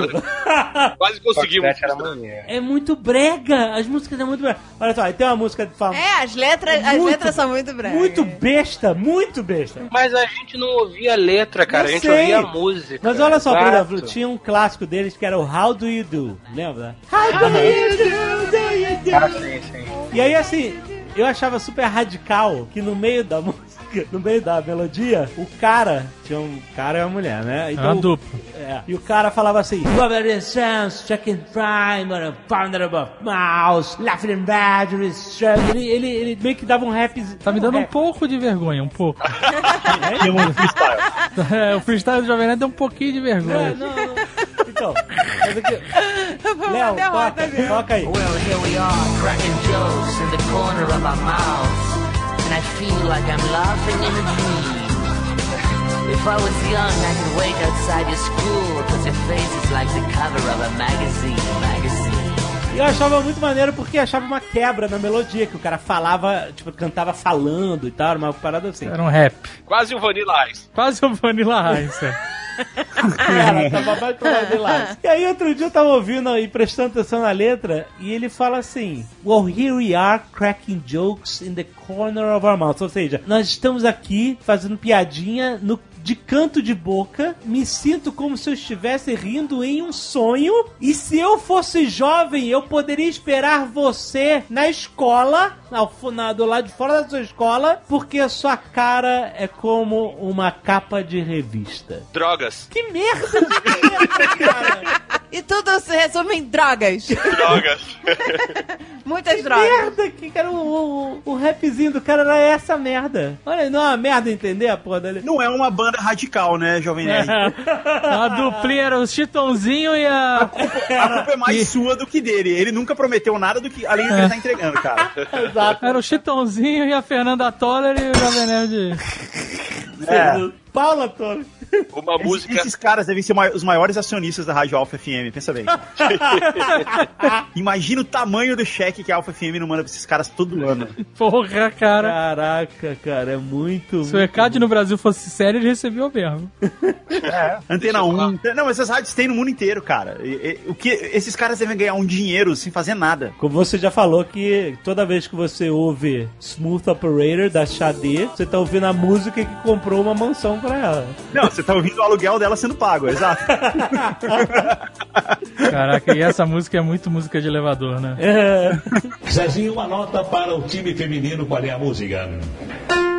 Esse negócio de letra, tem umas que enganam bem também, né? The Police, Every Breath You Take. Uma música de amor, ó, evidentemente, né? É, essa música é polêmica Pois hoje é, em dia. não é? É uma música de um Não é, de um stalker. Stalker maldito, velho. É, caraca, é uma música muito horrível, cara. Mas o Sting já falou isso, que, que, é, de, que é de propósito, que é, que é um cara meio stalker. Então, mano, que merda. Mas a galera achava que era uma. é Principalmente no Brasil, a galera achava que era uma música romântica. É, é. É, Era a interpretação da galera na época. Ninguém interpretou com uma música de um stalker, de um. até porque a música é bonita, né? Eu É, tava- a me- aí que tá, a melodia da música é toda bonitinha, só que não, o cara é um escroto, o cara é um creep, cara, é um maluco. Mas, é- mas aí que você consegue perceber a genialidade do cara, que ele conseguiu, do Sting, que ele conseguiu escrever uma música que é, é um lance de amor, mas que passou um limite, entendeu? Então, mas é o limite da escrotidão, já é escroto. O cara tá seguindo a mulher e falando que a cada respirada dela, ele vai tá lá. Então, mas se ele fizesse uma música falando sobre um cara que quer matar a mulher e quer perseguir, que ela não pode ter mais ninguém se não for ele, coisa assim, Ah. um negócio extremo, ia ser, você ia identificar e tal. O que é genial é que o cara colocou o cara só, tipo, um passo além da linha, entendeu? Sim, sim. Tô entendendo o que você tá falando. Eu tava vendo o documentário do Stranger Things do- da segunda temporada. Tem um documentário lá, um bastidores, né? Isso. Aí fala de um episódio que toca essa música no final do episódio. Ah. E aí o garoto lá, o Matarazzo, que faz o Dustin, Ah. ele fala: Caralho, por que que vocês tocaram essa música do, do- do- Stalker, maluco, no, no episódio? e aí eles explicam o motivo, ele, ah, não tinha percebido. Mas Mas ele não conhecia a música, ele só sabia que era um meme que a, né, que a música acabou virando, né? A galera falando que era a música de Stalker. O Sr. M trabalhou muitos anos com festas e casamentos, essas coisas, né? E, e a banda tocava nas festas. E aí, eu, antes das festas acontecerem, tinha reunião com os noivos, muitas vezes no casamento, né? Pra eles escolherem, ah, gosta dessa música, gosta daquela música, pode tocar essa, pode tocar aquela, sabe? Pra sincronizar o repertório com o gosto da galera. E aí, teve uma noiva que pediu, quando a gente, eu adoro Robin Williams. Quando, entra, quando a gente entrar no salão juntos, eu queria que vocês tocassem aquela música Why Don't We Break Up? Nothing less. Sabe qual é? Sei, sei. Então, aí, aí eles falam assim, então, gente... a Essa letra a letra tá dizendo por que, que a gente não se separa, né? Ainda bem, que, ainda bem que tinha mais alguém nessa reunião que. É que meu pai ia falar, tá ótimo, vai ser essa mesmo. Fala, é a sócia dele que falou, gente. Teu pai ia tocar a música do Pat Adams, alguma coisa assim. Robin Williams. Aliás, eu falei errado, é Robbie Williams, não Robin Exatamente. Tem uma música também, é recente. Tem um, um colombiano maluco aí que chama Maluma. Já ouviram falar? Não. Ele, ele Não. Faz, faz música com a, com a Shakira, com a Anitta, com um monte de gente. Aí tem uma música que é toda romântica. Eu não entendo porra nenhuma de, de espanhol. E aí eu fui comentar com a Bárbara da música. A música chama Felices Lo- Los Quatro. Eu achei que era uma música romântica, porque a melodia é romantiquinha, tá ligado? E não, a música é tipo, o cara falando pra mulher, tipo, pra ex-namorada, que ela pode, ela- ele não se preocupa com porra nenhuma que, que ela vai procurar outro cara, porque ele sabe que ela vai voltar, e quando voltar eles aumentam o quarto e serão felizes os quatro. É uma putaria, tá ligado? ah, foda, né, cara? Senhor É que nem a Despacito. Hoje em dia, muita gente escuta Despacito e não faz ideia do que significa. Eu não tenho, eu não faço. É Nem eu. devagarinho. É que nem aquela, é devagar, é devagar. Ah, pensei que você tá falando da letra inteira, despacito. é só Despacito, não canta mais Não, nada. no início, no início, A música é só isso. no início eu achava que eram 10 passinhos. Dez passinhos. 10 passitos. Despacito é a música mais vista no YouTube. Sério? Mais que todos os Wakanganga tempos. Style? Passou, Gangnam Style tinha 2 bilhões de views e o Despacito tá com 4 bilhões. Nossa. Caraca! 4 É bi... música- Não é milhão, bilhões. Bilhões. Tomara que eles tenham monetizado o vídeo. Tomara. Não, né? Ó, na Comic Con, lá em San Diego, tem aqueles. É, eu não sei como é que chama, aqueles bicicletas com uma garupona atrás. Ah, Pra fazer o transporte ali na região do- da Comic Con, né? Tuk-tuk. Não é, tu- é tipo um tuk-tuk, só que com força motor humana. É. Então, é. Não, o tuk-tuk é China motinho. é, né? É, não. Não, tem, não, tu, tu tem, tem motinho. tuk-tuk com... Chama, eu, eu acho que, eu acho que chama Pet Cab. Pedcab, isso, nos Estados Unidos chama Pedcab, exatamente. Mas pode ser Tá. tuk-tuk também. É um táxi que é uma bicicleta. E aí, em frente à Comic Con ficam alguns temáticos, né? De Game of Thrones e outras séries. E esses são gratuitos. Você pega e só dá um- uma gorjeta pro cara, né? Aí eu, eu tava saindo de lá e tinha que ir pra um evento e fui de. Peguei um desses, né? Caraca, meu irmão, eu ouvi, sem sacanagem, uns cinco remix de Despacito. ele fica tocando música. Eles ficam tocando música. E o cara tinha um mixtape de Despacito, cara. Só de Despacito. Vai ver que não era do cara, vai ver que era da. da já Do Game era of Thrones. Game of Thrones faz sentido. Sei lá, nego bota porque. Não, porque era a música do, do verão. Essa é a música desse ano, 2017, é Despacito. É que nem o Melechel Telão, no verão dele foi foda também. Porra, eu ouvi em Bruges, cavalo passando, torres medievais. A gente- É, entro numa loja, tá tocando Michel Teló. A gente ouvia na Alemanha em todas as cidades. Na Catedral de Florença. Na, na Catedral de Florença. Tava tocando. Chega na catedral, nossa, os padres, nossa, coral, coral franciscano. Sim, você me É o mata. espírito gregoriano, né? Nossa. em vez de Carmen Burana, tava tocando Teló. Mas então, você falou aí do colombiano, Maluma. Tem, existe um cara que é um sueco chamado Max Martin. E esse cara, ele é o maior compositor de sucessos do nosso tempo. Só tem um cara que escreveu mais sucessos do que ele na história, que é o George Martin dos Beatles. Esse cara, o Max Martin. Pera, George Martin, dos Beatles? É, é, o George Martin que produziu os Beatles. Ah, ele tá. é o único cara, ele é o único produtor que colocou mais músicas no topo das paradas. Aham. É, depois, na frente- depois- obviamente, depois de Sullivan e Massadas, né? Sim, é, é, sem contar, sem, sem contar as lendas Sullivan e Massadas. E esse Max Martin, ele é sueco. E quando ele veio para os Estados Unidos, ele não falava inglês direito. Ele falava inglês, mas não como um nativo. E aí, ele escreveu duas músicas que não faziam muito sentido em inglês. Que era I Want It That Way e Hit Me Baby One More Time. Essa frase, I Want It That Way, que é do Backstreet Boys, Você não fala, você, você não fala isso em inglês. Você fala I want it like this, I want it like that. Você não fala I want it that way. É estranho. Não tá errado, mas é, é um pouco, é um pouco bizarro, entendeu? Aham. É meio, meio senhor Yoda falando, né? É, é meio, é um pouco, isso não Mestre é usual. Yoda, senhor Yoda. Senhor Yoda. Nossa, caraca, what the fuck? Ele pensou no Pet Morita e, falou Senhor Yoda. Misturou Yoda, Pet Morita e Spock. A gente dorme pouco e fala merda, foi mal. Aí, só que o, o que é legal da música é justamente isso. Essa parte bizarra é o que fez a música fazer sucesso. E o Hit Me significa, tipo, me acerta, né? Me, dá, me bate. É isso que significa, Hit Me. E era uma música da Britney Spears, que era basicamente uma adolescente, falando Hit Me Baby One More Ela Time. podia estar jogando Blackjack. É, hit me, hit me. É, porque no cassino é isso. O clipe é isso, ela no cassino falando Hit me baby one more time. Então, e as pessoas achavam que. Os caras da gravadora achavam que eles não podiam nem gra- gravar isso porque ia pegar mal, sabe? Parece que a menina tá pedindo pra apanhar. É. E ele achava, só que eles falaram, não, as pessoas falaram assim, não, isso é que é o genial, porque é estranho. E ele achava que Hit Me era me liga, entendeu? Era isso que ele queria dizer. Aí depois veio Call Me Baby.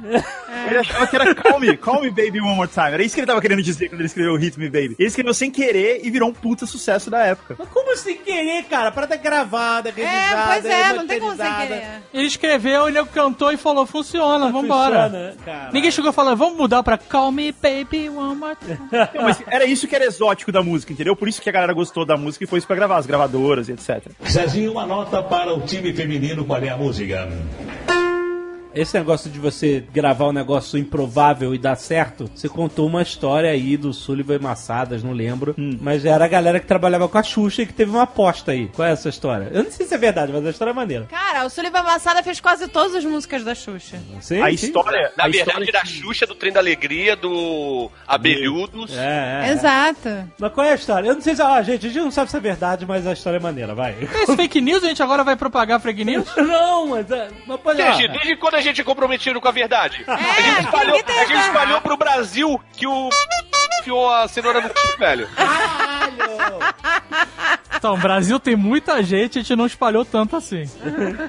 A história que eu ouvi foi a seguinte: as pessoas meio que sacaneavam o cara que era o produtor da Xuxa, que eu não sei o nome, porque Marlene ele tinha. Marlene ele tinha que não, não, não, não no programa de TV, do, do, do disco.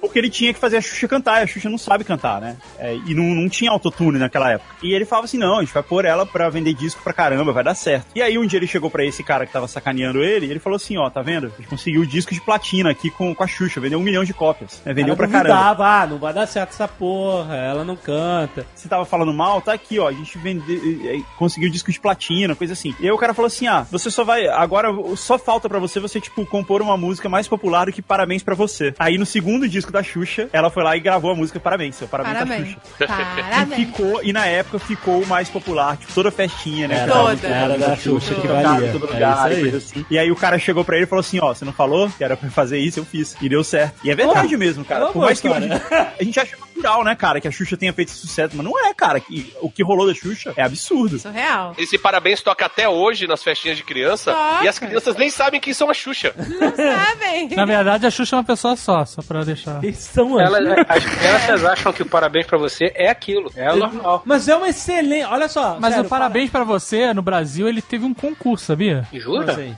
Teve a, a letra em português. É é. pra ter letra, né? Porque nos Estados Unidos não tem letra. Tem. Não, é só Não, é Happy Birthday to you. Só isso. I go to the zoo, não tinha um negócio aí. Go to the zoo. É? What the fuck? Happy birthday to Go to the zoo, foda. É, Go to the aí você zoo. fala um bicho, ó, sei lá, eu vi um hipopótamo e pensei que era. do- And I think in you, sei lá, era a versão Caraca, bully. versão Versão bully de parabéns pra você. Caralho, que merda, hein? Que bizarro. Eu aprendi isso no curso de inglês, olha aí. Instituições de ensino. Eu acredito. Happy birthday to you. You belong to the zoo. And the monkey and the donkey, the gorilla is you. Eu nunca tinha ouvido essa história. Mas no Brasil teve um concurso e aí alguém fez parabéns pra você, nossa data querida, muitos anos de idade. Então, essa música é imbatível. Mas nos outros idiomas ela é só Happy Birthday to you. é na- Em espanhol é cumpleaños, feliz, cumpleaños, feliz. E é Na sempre. Alemanha não tem, é só mais um dia.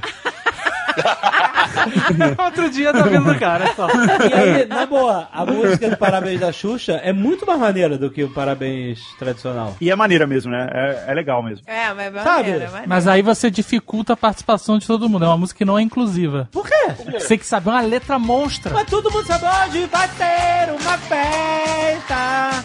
E Guaraná. Aí, ó. Doce pra você. pra você. Ah, já tá fazendo propaganda. Já, tem- Vamos Ah, o Guaraná pode ser de várias marcas. já não pode ter Guaraná, que hoje em dia é complicado. Guaraná, Guaraná, não é, Guaraná não é a marca, é a fruta. É a... Vai fazer o quê? Um mate? Não, é o refrigerante.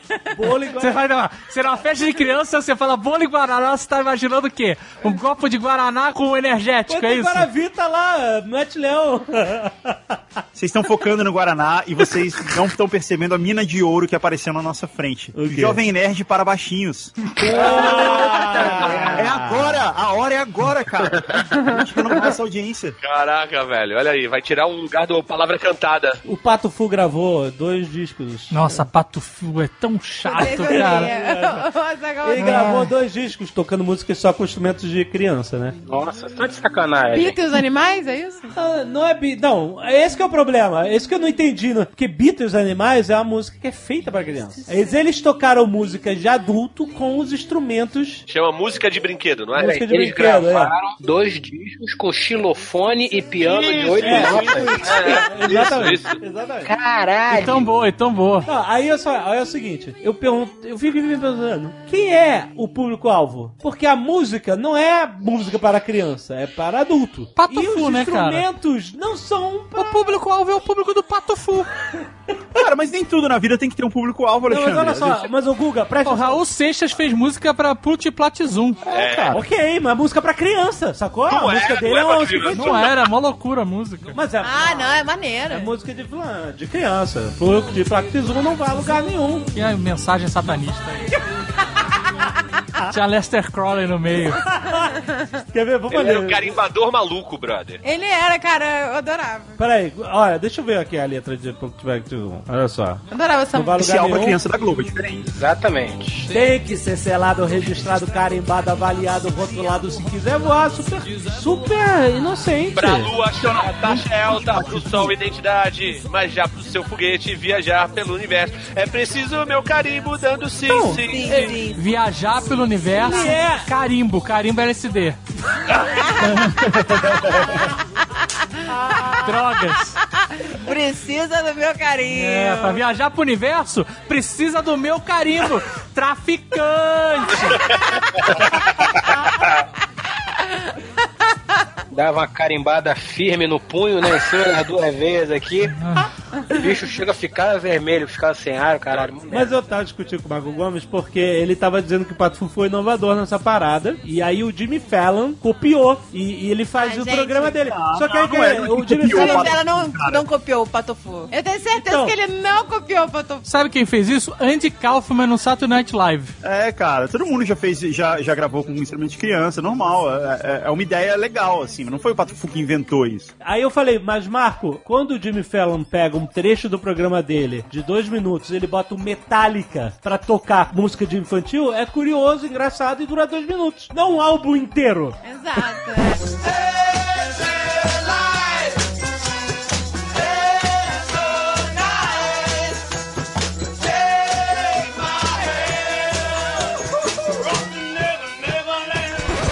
Não, cara, mas, mas o, disco, o disco do Pato Fu é legal também. E, e não... Não, não, Guga, peraí, peraí. Não, você já escutou. não, Eu não tô criticando, eu não tô. O disco do Patofu parece, sabe o que? É música pra você que nunca quer acordar.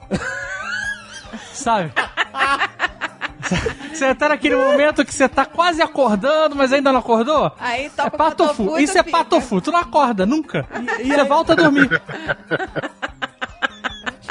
Mas olha só, eu não tô criticando. Quem quiser compra, compra. Eu só tô me perguntando quem é que escuta um álbum inteiro assim.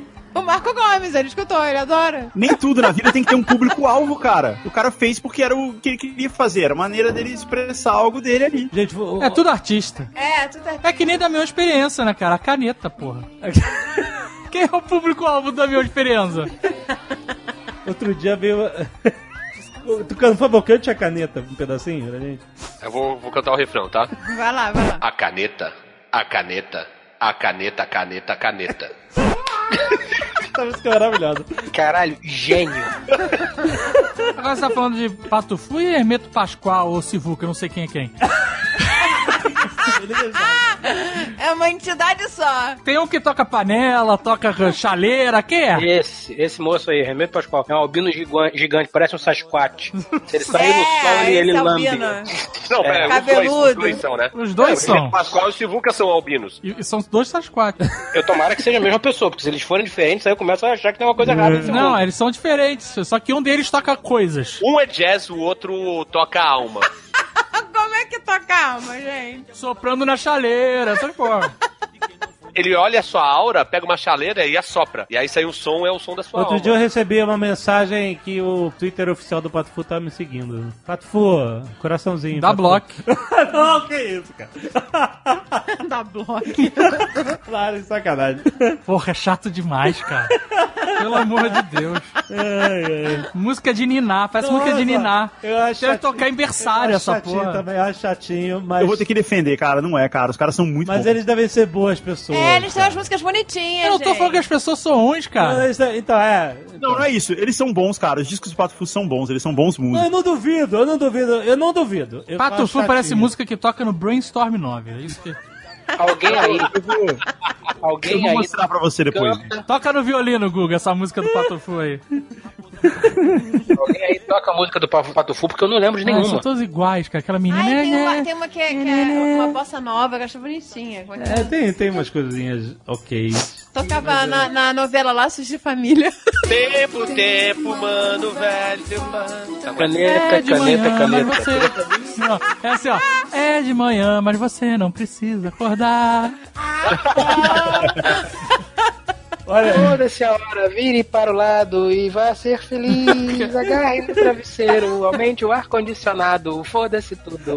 Liga, eu tô, eu tô aqui no, no YouTube caçando a música A Caneta do, do- da minha experiência.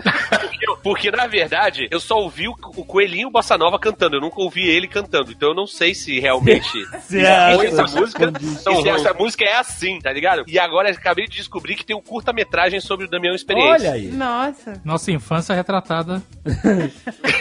Ele em frente à Casa Mata. Claro, claro. Que era o, blog, era o quarteirão dele. Caralho, Casa Matos, malandro. Saia da Casa Matos e ia na Casa da Banha. Casa Matos é muito geolocalizado, né? Muito, malandro. Você vai na Casa Matos e é, comprar uma gramática do Segala. Isso. Comprar uma folha de, de cartolina pra fazer um trabalho. Fazer uma colagem. Não existe mais casamato? Não. Eu fui outro dia na Casa Matos com a Bárbara comprar um biquíni, virou CIA. Nossa. Ficou bom o biquíni em você? Ficou ótimo. Tava entrando um pouco no rego, mas tudo bem. Eu acostumo. Olha só, É só raspar. A Casa Matos pra mim é como se fosse aquela loja de brinquedos do, do Quero Ser Grande. Eu achava foda. Eu- o que eu posso fazer? Ela tinha tudo. Tinha material escolar, brinquedo, ferrorama, bala de graça. Fala de graça. De graça não, seu ladrão de bala Juquinha. Mas era uma loja que vendia essas coisas, material escolar e brinquedos. É muito esperto, inclusive. Não é? É, vai, é, vai. Quando o pai tá lá com a lista de material chorando, tá a criança, me dá um ferrorama. É, só pra aumentar essa conta. Aumentava o ticket médio, olha aí. A bala não era pra comprar, era só pra criança sair mais feliz.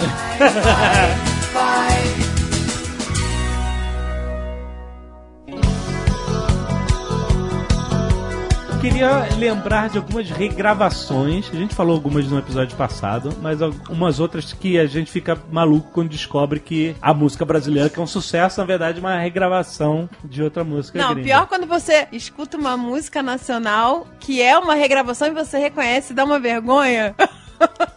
é Como pior. assim? Quando você escuta Lulu Santos. Lulu Santos é rei de pegar música. várias, várias traduções, é isso aí. Vários E- hits de Lulu Santos são só É traduções. só tradução. De leve, de leve, de leve pela contramão. De leve. Não. É. Não, de não, não. leve eu pra não chamar a atenção. Caraca! É dos Beatles. Peraí, mas eu, eu acho que eu não escuto essa música há muitos anos. Eu quase não reconheci, mas. Eu nunca ouvi é essa isso música. mesmo. Peraí, peraí, peraí, peraí. Isso é Comeback dos Beatles? Get Back. Get back. Get Back, é, Get back. De leve. Get back to where one belongs. De leve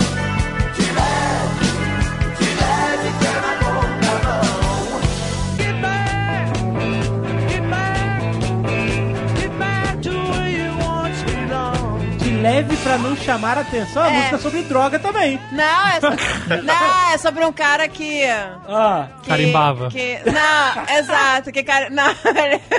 ele Queria fazer uma parada ali no carimbo. posto 9, mas não O podia. cara que é gay. Aí era. Ah, que ele não queria dar da bandeira, ser É, do armário? é que ele não sabia que ele era gay. Ah, ele não sabia que era É. gay. Mas o que, que ele, o que, que ele que fazia de Era leve? um cara que achava que era, mas sabia que era não. Sei lá. De leve. Ele é de leve pela contramão. Ah, Ele, é... ele era Kevin Space, entendeu? Não falava pra ninguém, pegava as criancinhas. pô, rapaz, aí é outra mão, não é a contra. Não, a contramão, exatamente. Aí é a Ele mão errada. Outra que eu fiquei chocado, que eu nem lembrava que existia, era uma da camisa de Vênus, que é Ô crianças! Isso é só o fim! Isso é só o fim! Tu não lembra? lembra? Essa música é muito boa, essa música é uma regravação. É Gimme Shelter do Rolling Stones, cara! É mesmo? Olha aí! Sério? Isso é só o fim. Isso é só o fim.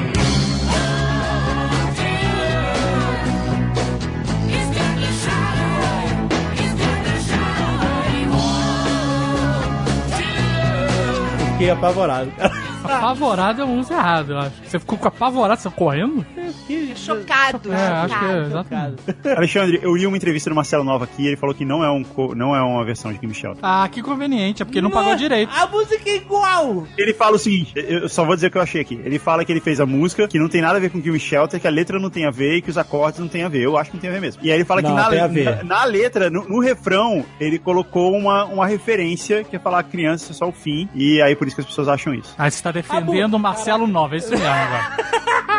É, eu as duas Caraca, é a música é muito parecida, cara. Eu acho desonesto. O quê? Traduzir música? É, porque quando o cara faz isso, ele não tá falando que fez. Sônia, Sônia. Sônia é. É uma tradução cretina. Olha, olha só, olha só, gente. Não vamos falar mal de Sônia aqui. Não, não vamos falar mal do meu amigo Léo Jaime. Caraca, amo o Léo Jaime, gente. Ele subiu muito no meu conceito. Mas eu acho, eu tô falando no geral, qualquer tradução que o cara não deixe explícito. Eu nunca olhei a capa Como do é que ele disco. vai deixar explícito? Fala assim, é uma, é uma versão de tal Mas música. na- na- no disco? Pra escrever no disco? É. Mas ninguém lê o disco, cara. Não, mas vem escrito. Cara, se tá escrito no encarte, tá escrito. Se ninguém lê, é outra coisa. É, então, É, eu não sei, eu nunca li realmente por exemplo, nunca. Eva. Lembra de Eva, né? Não. Minha pequena Eva, O nosso amor. Eva, uma astronave, é uma astronave, vamos dizer. Música italiana, igual, o cara fala, né?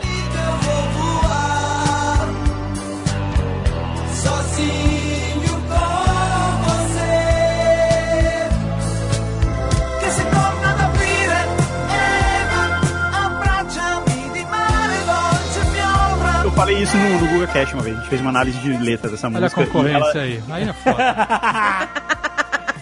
qual é a análise? Essa letra é uma banda de rock progressivo. Italiana? É, italiana, que só faz discos conceituais. Então ele tá contando uma história de que a Terra foi destruída, que a humanidade tem que, tipo, ir pra outro planeta, esse tipo de coisa. É, o, o, o pavor dos anos 80. É. É, essa é a história. E a música é sobre isso. E aí os caras do, do Rádio Táxi, que é a banda brasileira que gravou, é, eles, eles traduziram mesmo a música. É uma versão mais ou menos fiel, assim, do que a música em italiano fala. Olha só, meu amor, olha só, hoje o sol não apareceu. É o fim da aventura humana na Terra. Meu planeta, adeus, caralho, Guga! Explodiu a cabeça. Jovem Nerd não entende música nem em português, maluco. o Jovem Nerd não entendia A música em gente- inglês, Não, mas nem em português. Muitas vezes a gente canta a música e nem sabe o que tá Não cantando. lembra, não sabe o que tá cantando. Você sabia que tá cantando Tirei para um gato? Quando eu tinha 8 anos de idade, eu sabia, cara. Fugiremos nós Não tá dois. entre as entrelinhas, é, ela é literal. É Eu sou verdade, Adão é verdade. e você será minha pequena Eva. É, O nosso, o nosso amor na última Isso aí é o primeiro episódio de Rick and Morty. Caraca. Você tá dizendo que vai acabar o mundo e eles vão sobreviver, é isso? Eles fugiram na última nave espacial que saiu da Terra. E a- Terra explodiu e acabou. E eles vão ser. E aí, eles vão ser Adão e Eva no novo planeta. Eles vão povoar um novo planeta. Eu acho que o sol explodiu, que não tem mais sol. Pode ser. Mas se o sol explodir, não. não- Não, dá pra ser Não dá pode- tempo de fugir. Pode ser só uma, um inverno nuclear. né? Não, sol se eles fugiram na nave, tem sol, cara. Eu não sei que o sol tem explodido. Não, o sol não apareceu hoje, na Terra. Não, já Na foram Terra, embora. Um inverno nuclear. Ah, se, se você tá no inverno nuclear, você tá comendo cebola e cuspindo os dentes. Foda-se a nave. Cara, cara, tá embarcando na nave. Tarde demais, amigo. Você está Não, morto ele tava já. num bunker, tava num bunker.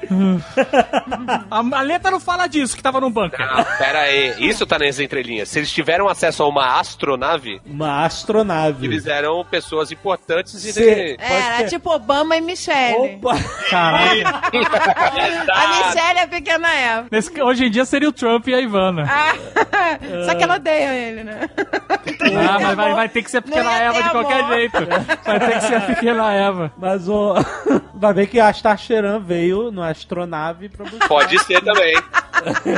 Pode ser. Por misericórdia de Crostron Tra, mandou seu filho à Terra para nos salvar. Olha só, olha só. E pelo espaço de um instante, afinal não há mais nada que o céu azul. Então não era. Então Pra não- gente voar sobre o Rio, Beirute ou Madagascar, toda a terra reduzida a nada. Nada mais. Minha vida é um flash de controles, botões antiatômicos. Caraca, a parada é muito. Viu? A gente tá dando a da nave já. Viu? Mas É, aí aí, é. foi, foi. Eles estão é, em órbita da Terra. É um nível de loucura muito grande, né, 80.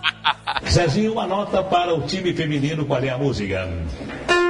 Tem alguns vídeos no YouTube só de músicas cover que são, entre aspas, originais, que foram chupinhadas de outras músicas. Charlie Brown Jr. tem uma porrada de música que não foram eles que fizeram, tá ligado? Tem a, a Taj Mahal, Jorge O- Benjor, Que o, o Rod Stewart copiou. E, e ele perdeu, né? Teve um processo e ele perdeu. teve. E ele tinha, convenientemente, ele tinha passado o verão no Brasil ouvindo quando a- essa música tava no auge, tá ligado? É. Caraca. E qual era a versão em inglês? É, Do You Think I'm Sexy? E o pior de tudo absurdo é que a parte da música, né, que é, é o refrão, na verdade não tem letra, né? É só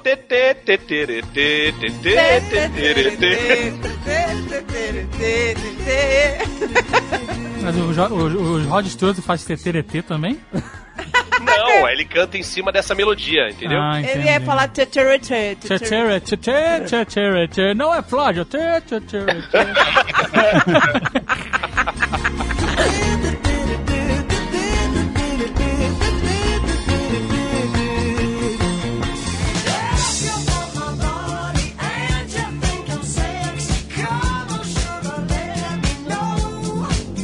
Olha, Rod Stewart, que safado, cara. ele, ele, durante muito tempo, ele negou. Foi? Depois ele botou a, a culpa do baterista. Quando é que foi isso?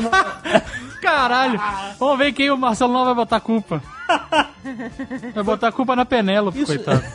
Isso foi, isso foi nos anos 90 O quê? que rolou isso? Taj Mahal? Não, nos anos 70. Nos É? anos 70, música dos anos 70. E o Jorge Ben ganhou o, o processo contra ele, porque foi um plágio mesmo. Não- não- É, não os Não direitos, os direitos- E os direitos vão pra Unicef. É. Ah, colé, Jorge Ben.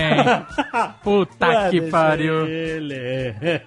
Foi maneiro, porque ele chegou e mostrou que ele só queria que desse os créditos pra ele. Ah, me dá o dinheiro também. Que isso? Tem uma Tem que outra fazer história do Jorge caridade. Ben. Ah, eu faço a caridade, mas deixa eu pegar meu quinhão. Tem uma outra história do, do, Jorge Benjor que ele fez uma música pro cara, que era o jogador do Flamengo, que era o Fio Maravilha. O cara era É Fio. verdade. E ele fez a música pra ele, porque ele, ele- era uma época que ele tava jogando no Flamengo, ele fazia um monte de gol e coisa assim. E aí o Jorge Benjor fez essa música que era Fio Maravilha. Nós gostamos de você. Que, é, e que virou um puta sucesso e tal. E, é aí o uma cara, homenagem. o Fio foi lá e exigiu ganhar direitos autorais na música. Caraca, que escroto. Não, então, ele mesmo falou que ele se arrependeu e que ele caiu na, na, na lábia de É, advogado, certamente foi uma lábia, foi alguém querendo tomar uma grana. é, de primo. Falou, pô, o cara tá ganhando rios de dinheiro, tu aí fudido, não sei o quê. É, foda, aí né? o Jorge, o Jorge Benjor ficou puto e nunca mais cantou filma. Ele canta Filho Maravilha. Ele mudou a letra. Filho. Não, ele sempre bota um jogador da, da moda. Ah, também, né? Túlio Maravilha, lembra? Como tudo, mas é flamenguista, ô. ô. Mano, teve Ele outra. sempre troca por outro jogador. aquele sucesso recente, o Blurred Lines, o Pharrell Williams e o Robin Thicke, como é que é? Cara, desconheço completamente. Não, não Blutino. Cara, Blurred Lines. Música recente. Tem que ver o carpool lá do gordinho. Terminou num processo com a família do Marvin Gaye, que, que disse que foi plágio da música dos caras, o cara não, não rolou, e pagaram 3,4 milhões de dólares de, de direito. Nada mal.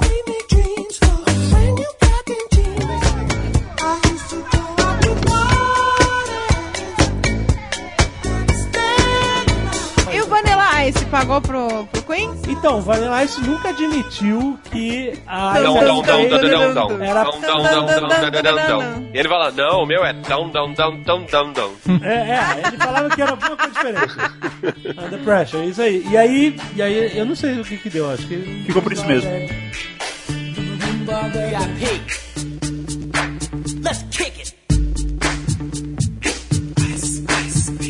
Agora olha só, eu sigo o Vanilla Ice no Twitter. Caraca, o Vanilla Ice existe. Existe, mas ele é muito minor hoje em dia, cara.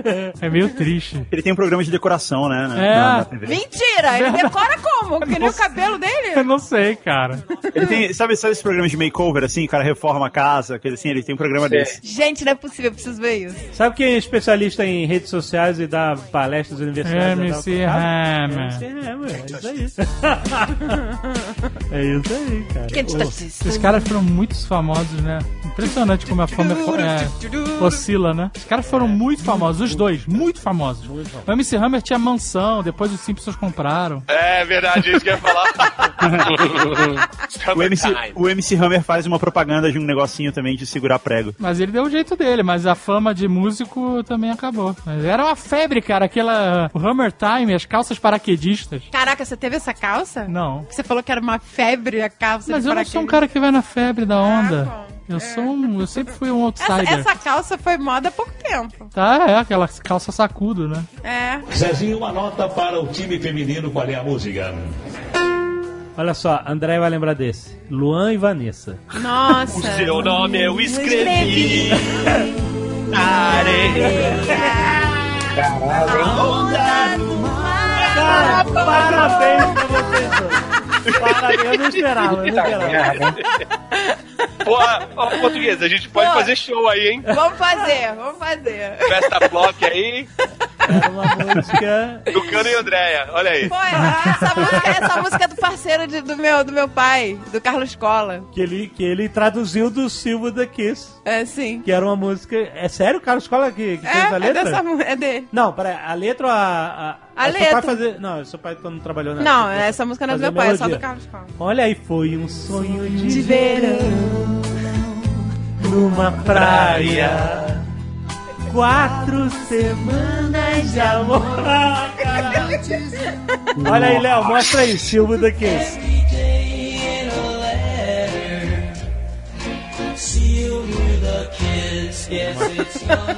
E a Patrícia Marx teve a ousadia de traduzir uma música de Jackson's Five. Você lembra qual? Lembro. Aonde você quiser. É, é. Nossa!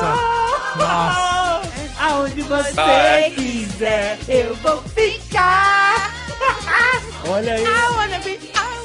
Cara, o, e o que. Tipo assim, esse foi o revival da Patrícia Marques. Porque ela era, ela era cantora Mirim. Ah, essa música é legal, mas a melhor versão dele é do, do José Feliciano. Eu cantei no casamento, no é nosso igual. casamento. Eu cantei pro Azagal essa música. Verdade. E, Da versão Em José inglês. Feliciano. ah, Tinha uma partinha em espanhol. Eu quero estar contigo para vacilar, para tenerte, decirte cuánto te quiero. Quero estar contigo. olha! Contigo e nada mais. É muito maneiro essa versão do José Feliciano. Vocês estão de parabéns, hein? Você não conhece José Feliciano, Fred? Posso ter ouvido e não sei quem Você é. Feliciano é sucesso, cara. É foda. O cara, o cara é foda pra caralho. Ele entrega a idade, mas é foda. Ele é, ele é cego, né? E toca muito bem guitarra. E tem essas músicas que ele mistura inglês e espanhol. Vale muito a pena ouvir. Tem vários hits. Feliz Navidad. Essa é a mais famosa, eu nem acho a mais maneira. Feliz Navidade, essa Ah, coisa. cara, eu não aguento mais essa música. Todo Natal é um saco. Chega no final do ano, começa a tocar essas músicas. Não, É a o- música do Natal da Flórida, cara. Porque, porque é em espanhol e inglês ao mesmo tempo. Pois é, né? Olha, fazendo uma pesquisa, eu fiquei chocado com a música em inglês, que é assim: Wow, it's me.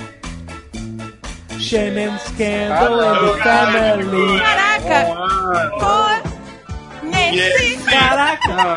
Nossa, O capeta em forma de guri é a melhor. Olha só, é uma música em inglês, mas essa é a melhor tradução de todos os tempos.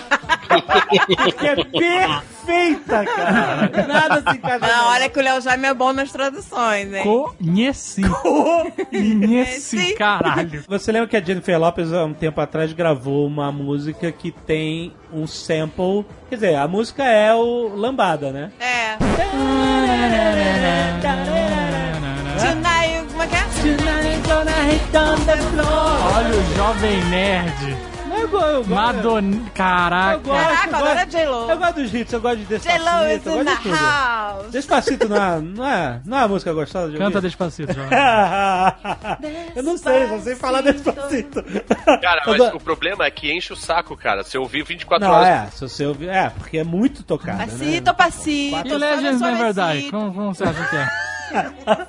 Olha só, chorando é Lambada o nome da música, Kaoma, né? A música também é uma regravação de uma música em espanhol, Llorando se foi, Llorando se foi, pare... Eu acho que é uma música peruana, alguma coisa assim, com flautinha. Caraca, que- de quem é essa música mesmo, hein? Kaoma. Kaoma. A versão português. É, nossa, né? E, e, e em espanhol é Los Quejarcas, alguma coisa assim. Por isso que vinha os, uns brinquedinhos do Paraguai que eu comprava pro Mônica pro do box. Vinha, vinha com essas musiquinhas. E eu achava que era da lambada. Caraca! Era a música lá do Paraguai. Olha aí. O Mônica tinha um, um fusquinha que acendia a luz e. Olha aí, Lambada. Eu achava que era lambada. Despacito é uma four chord song, por isso que ela fez tanto sucesso. Porque ela tem aquela Tem a base que regra, toda né, música. o- É a regra É. dos quatro acordes, é. São sempre os mesmos acordes. Quais são as da quadra? Ah, depende, depende do tom, mas se for em dó, é dó, sol, lá menor e fá. Essa é a sequência de acordes de todas as músicas. de É um de Tzinho, é um T, né? É um T na guitarra. É, mais ou menos, é. é. Porra, Guga, faz umas músicas aí. Usando esses quatro acordes. Tem um vídeo de um comediante tocando violão e ele pega aquela música Canon em D do Pachelbel, sabe Uhum. qual é? Aham. E, e, tipo, ele toca milhares de músicas com essa, Ah, com a base, né? com essa base. Ah, sim. I wanna push you around, well I will, I will. I wanna push you down, well I will. Oh, wow, it's been good living with you. And my machine head is better than the rest. My machine head is better than the. See the stone set in her eye. See the thorn twist in her. I'm all out of faith. This is how I feel. I'm calling, I'm naked on the floor. He was a boy, she was a girl. Could it be any more obvious? We're not gonna take it. No, we ain't gonna take it. Ah, eu já vi esse vídeo. É uma, é uma base impressionante de hits, né, cara? Muita música. Todas. É. Parece que todas as músicas do mundo só tem quatro acordes. Falando nessa base, nessa base que você pode construir várias músicas dentro dela, tem alguns artistas que, dependente disso, todas as músicas são iguais. Ramones, Ramones. Exato. e eu adoro todas elas. E todas começam com One, two, three, four. Mas, é, é, mas, por exemplo, Ricky Astley. Information Society. Porra, Information Society. Não, é tudo igual.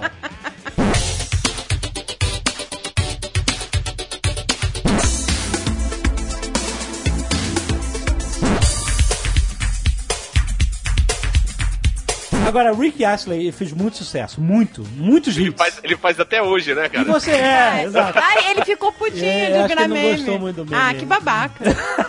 Mas aí, olha só. É porque ele não tá ganhando nada, ele ficou puto. É, ah, Que não ganha nada monetizado no Rick Roll.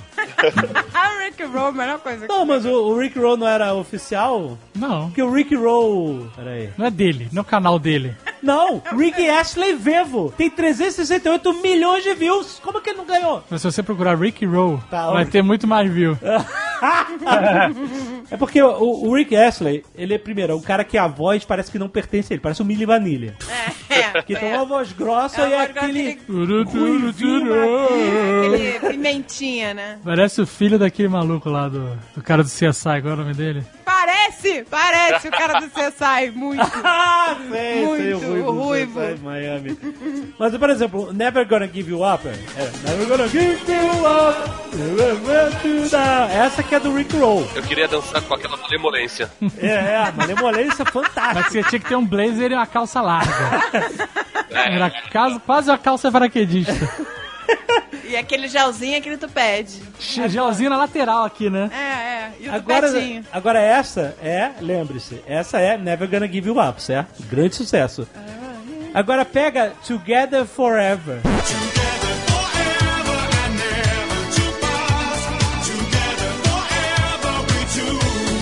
É igual, é. É É igual, é igual. Não é a mesma música? Igual, é a mesma música. É mesmo. Cry for Help até essa que é mais lenta. I wanna beauty cry for help. É tudo muito Take me to your heart. Da, da, da, da, da, da, da. É a mesma música. Igual. Ah, a Xadê também. A Xadê, todas as músicas dela é uma só. É pra facilitar fazer o pupurri. Pet, Pet Shop Boys. Pet Shop Boys é tudo igual. Ah, é. Duas pessoas que não movem o corpo olhando pra câmera.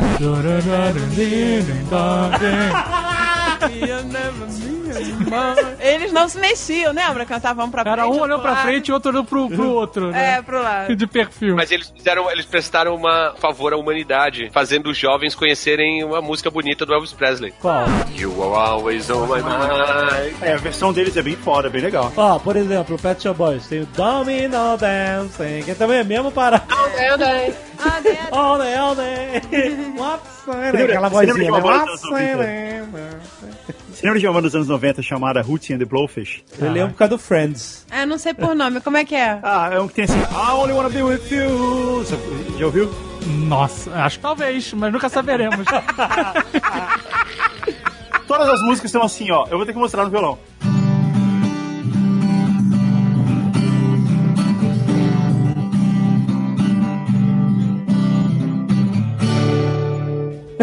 Nunca ouviram isso? É, Não, já. Todas as músicas dos anos 90 são assim. É, muita coisa, é verdade, cara. Tem naquele filme do urso, como é que chama? Aquele filme que tem é o ursinho. Ted, Ted. Ted. E aí ele faz essa piada. Ele fala assim: ah, todas as músicas dos anos 90 você só precisa saber as vogais. Porque é só o cara falando. Mas sabe uma banda que era foda que não se repetia nunca? Tias Fofinhas. Ai, eu adorava Tias Fofinhas. É, Foda. Eles vieram no Rock in Rio, gente. É, olha aí, sensação dos velhos. É, eu queria ter Fofinhas. E os clipes deles eram maneiríssimos também. Porra, por falar em clipe, tem um bagulho agora que eu me lembrei. Bonnie Tyler. Tu já, já viram aquela música Total Eclipse of the Heart? Mas é claro. Um clássico. Caralho, que clipe sensacional. Não, É, é, né, maravilhoso. Não é? Maravilhoso, é Os muito moleque- louco. Parece um filme de terror, né? É, mó terror. É uma música de amor, né? Mas parece um filme de terror, cara. Parece aquele A Amityville. música, a música é uma das mais tristes de todos os tempos, né? A letra. Sim. É, não, é. É Essa porque ela é sofrida, ela é Pablo. É, eu preciso de você essa noite mais do que eu sempre precisei na minha vida. Dá pra dançar na sofrência. dá. Turn around. Tem- tem um a filme- sofrência, olha a sofrência. Tem o filme com a Kate Blanchett e com o Bruce Willis, que ela, na hora que ela tá assim na, na merda, ela canta essa música. I really need you tonight. É, é muito bom.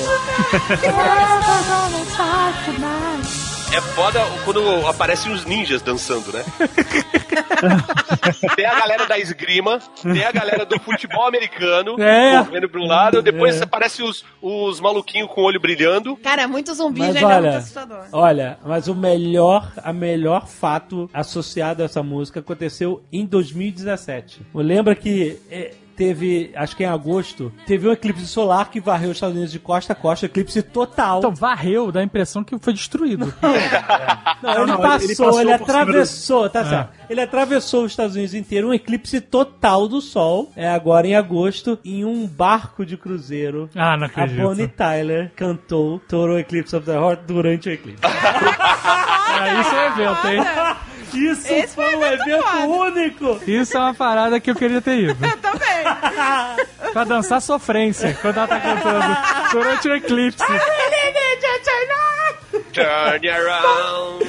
A, a música Total Eclipse of the Heart foi a mais tocada do Spotify no- nesse mês, no mês do Eclipse. É Caraca. porque gringa é muito. Eles não vibram, né? A galera tem que ficar sentada. Mas vem cá. Mas imagina ficar lá com ela cantando junto. Porra, é muita emoção, Mas no cara. clipe, quando ela canta Turn Around, Bright Eyes, é pro, pro moleque que acende o olho? É, No clipe, sim. no clipe é, né?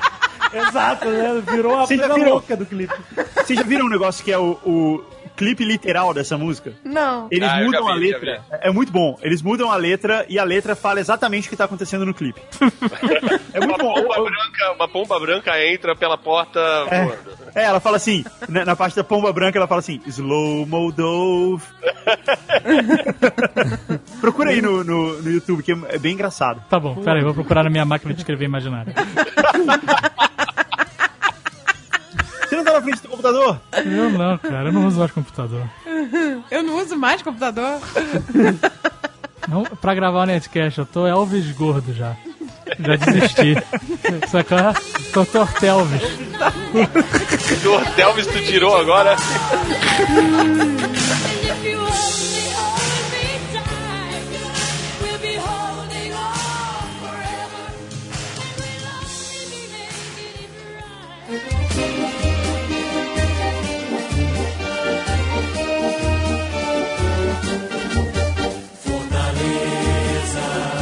Então, sabe uma parada que eu gosto de música? Eu gosto de hinos. Hinos. Hino. Hino, É. tipo hino do Brasil, aviso do Piranga, é isso aí? O que eu gosto mesmo é do hino dos times de futebol. Porque Ah, ele não bom. tem nenhum compromisso com a verdade da história do time de futebol. Na verdade, ele tem que exaltar de outras maneiras, né? Então, mas, mas ele podia exaltar que, se você pensar que o hino foi criado no começo do time, quando o time não tinha ganhado nada ainda, provavelmente, ele podia exaltar a raça, a garra, o amor à camisa. Como é que é o hino, o, o hino do Botafogo tá errado, né? Botafogo, Botafogo campeão desde 1910. Então, eu tava errado? Os times têm, pelo menos os times do Rio, todos têm dois hinos, né? Como assim? Tem Porque dois um- hinos? É. O hino do Flamengo, como é que é? Uma Uma vez Flamengo. Errado. Errado, não é esse o hino do Flamengo. Bota aí, ô, Léo, o hino do Flamengo original.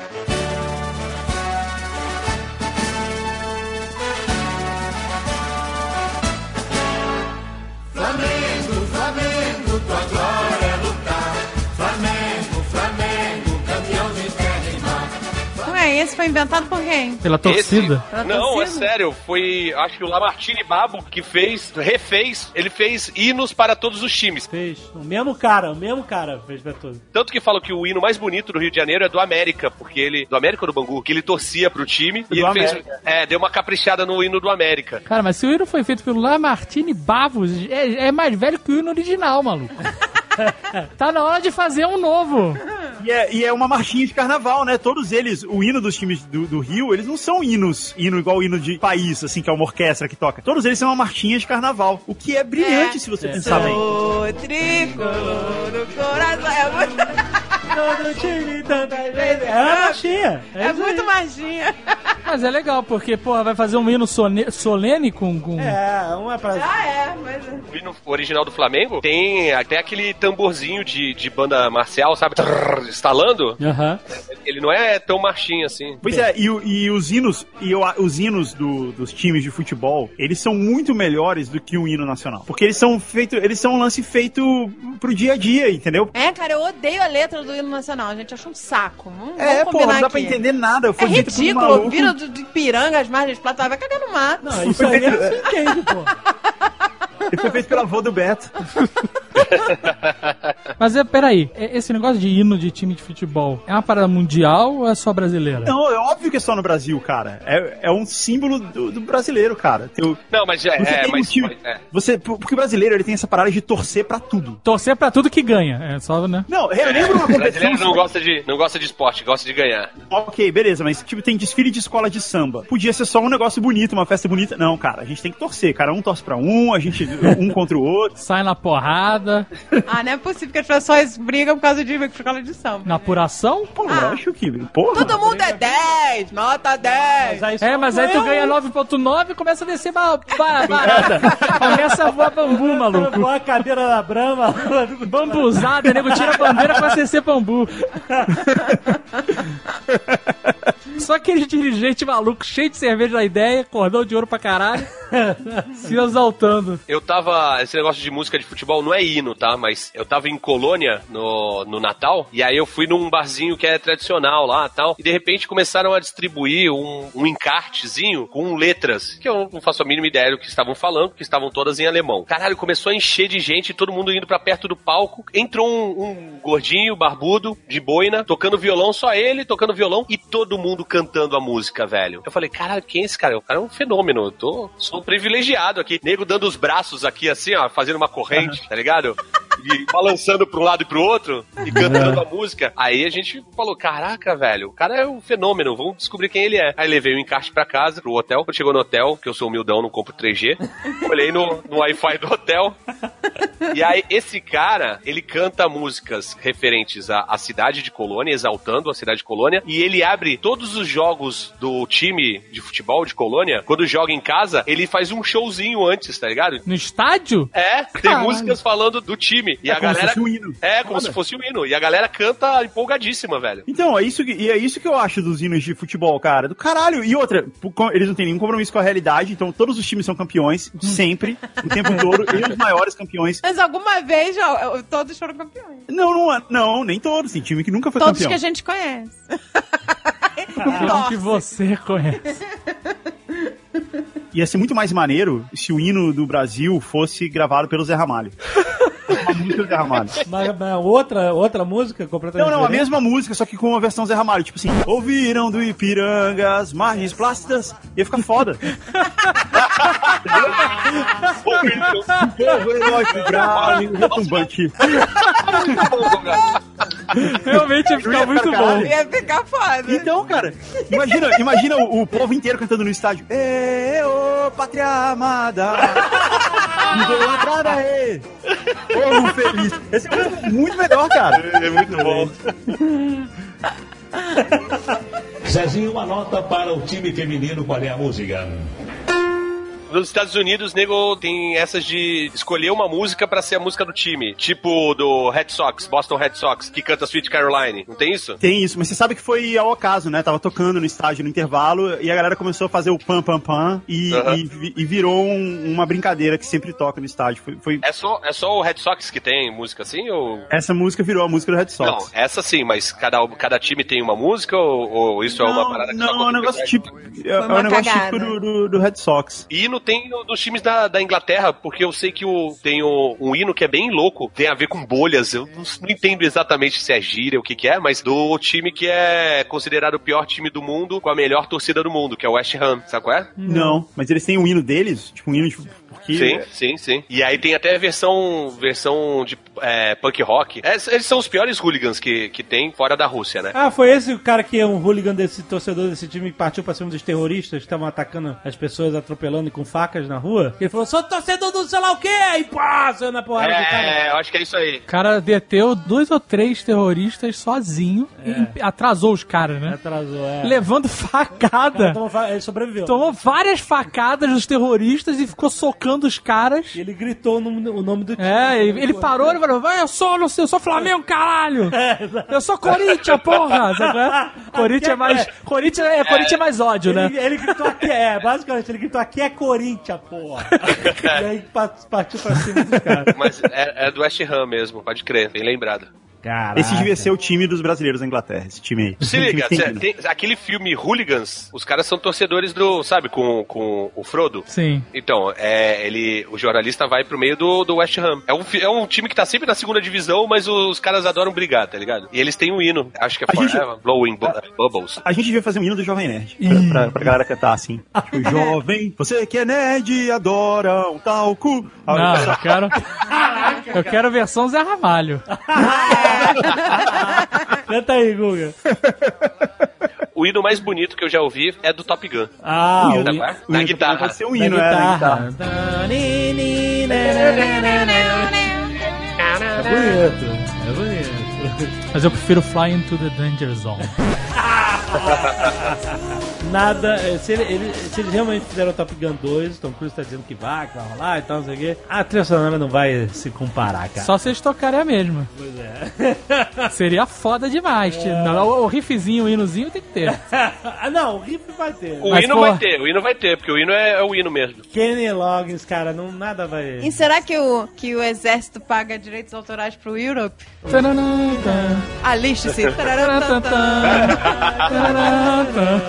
Paga nem fodendo.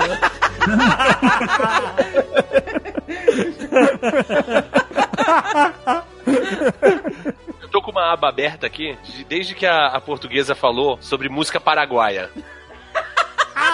Ah, vem. Não, é sério, cara, porque. O, Você vai cantar galopeira? Não, não, Julito, Julito. Julio Iglesias. Ah, ok. Mas ele é espanhol, Canta não um- é paraguaio. Calma, calma. Tudo tem seu tempo. Ok. Julio Iglesias, Julio Iglesias, como bem lembrado pela portuguesa, espanhol, ele cantava músicas de outros países também. Inclusive, ele cantava uma música chamada Lago Ipacaraí. Ah, Sabe qual é? não. Não. Lago Açu e Ipacaraí. Aí, a música Não, não. O sotaque é o melhor. Como é que Fez até aspirada. é? Lago Azul. é Ipacaraí. E Então, pra cara, teve a aspirada. Pra caraí. Teve a aspirada. Ipacaraí. E eu acho que o nome da música, na verdade, é Recuerdos de Ipacaraí. A música é toda bonita e meu pai gostava pra caramba de Julio Iglesias, né? Assim como a maioria dos pais dos anos 80. Sim. Eu lembro que meu pai e minha mãe foram ver um show do Julio Iglesias no Clube do Flamengo. E ele ficou com a camisa do Flamengo. Ele cantou o hino do Flamengo? Ia ser O foda. original? O original? O original. Ah, cantou da galera.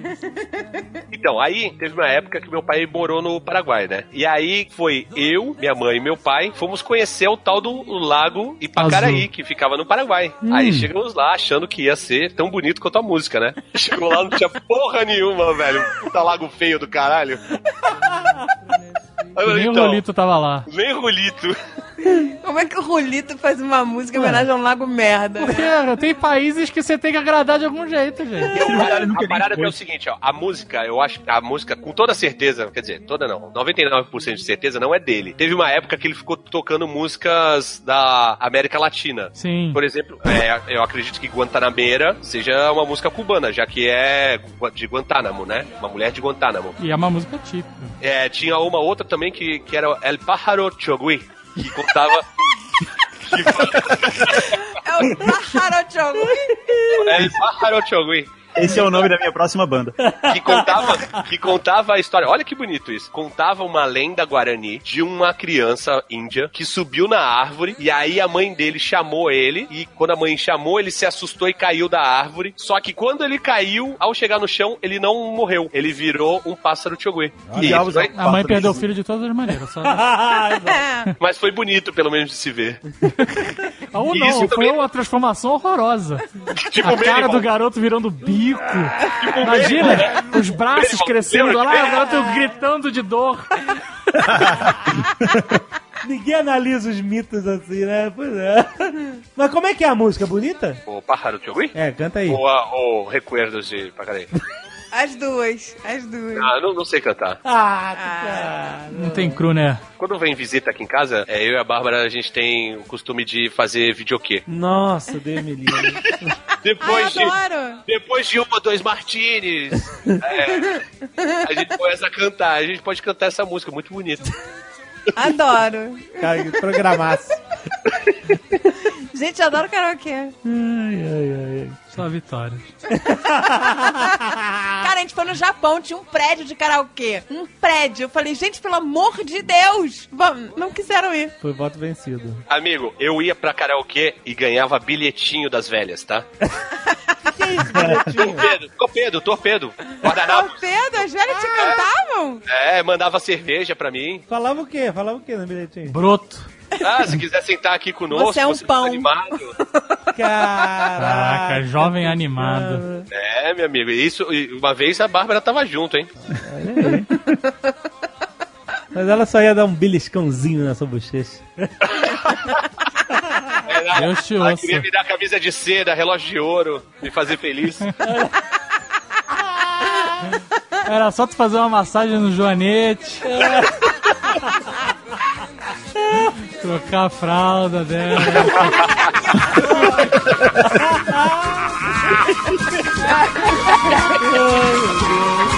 O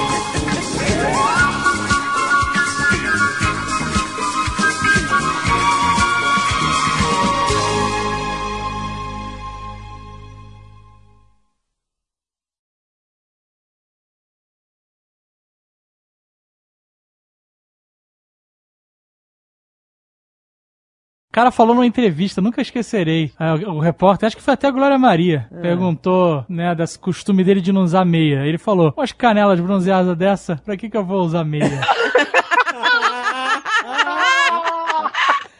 Esse cara é um mito. Este Nerdcast foi editado por Radiofobia, podcast e multimídia.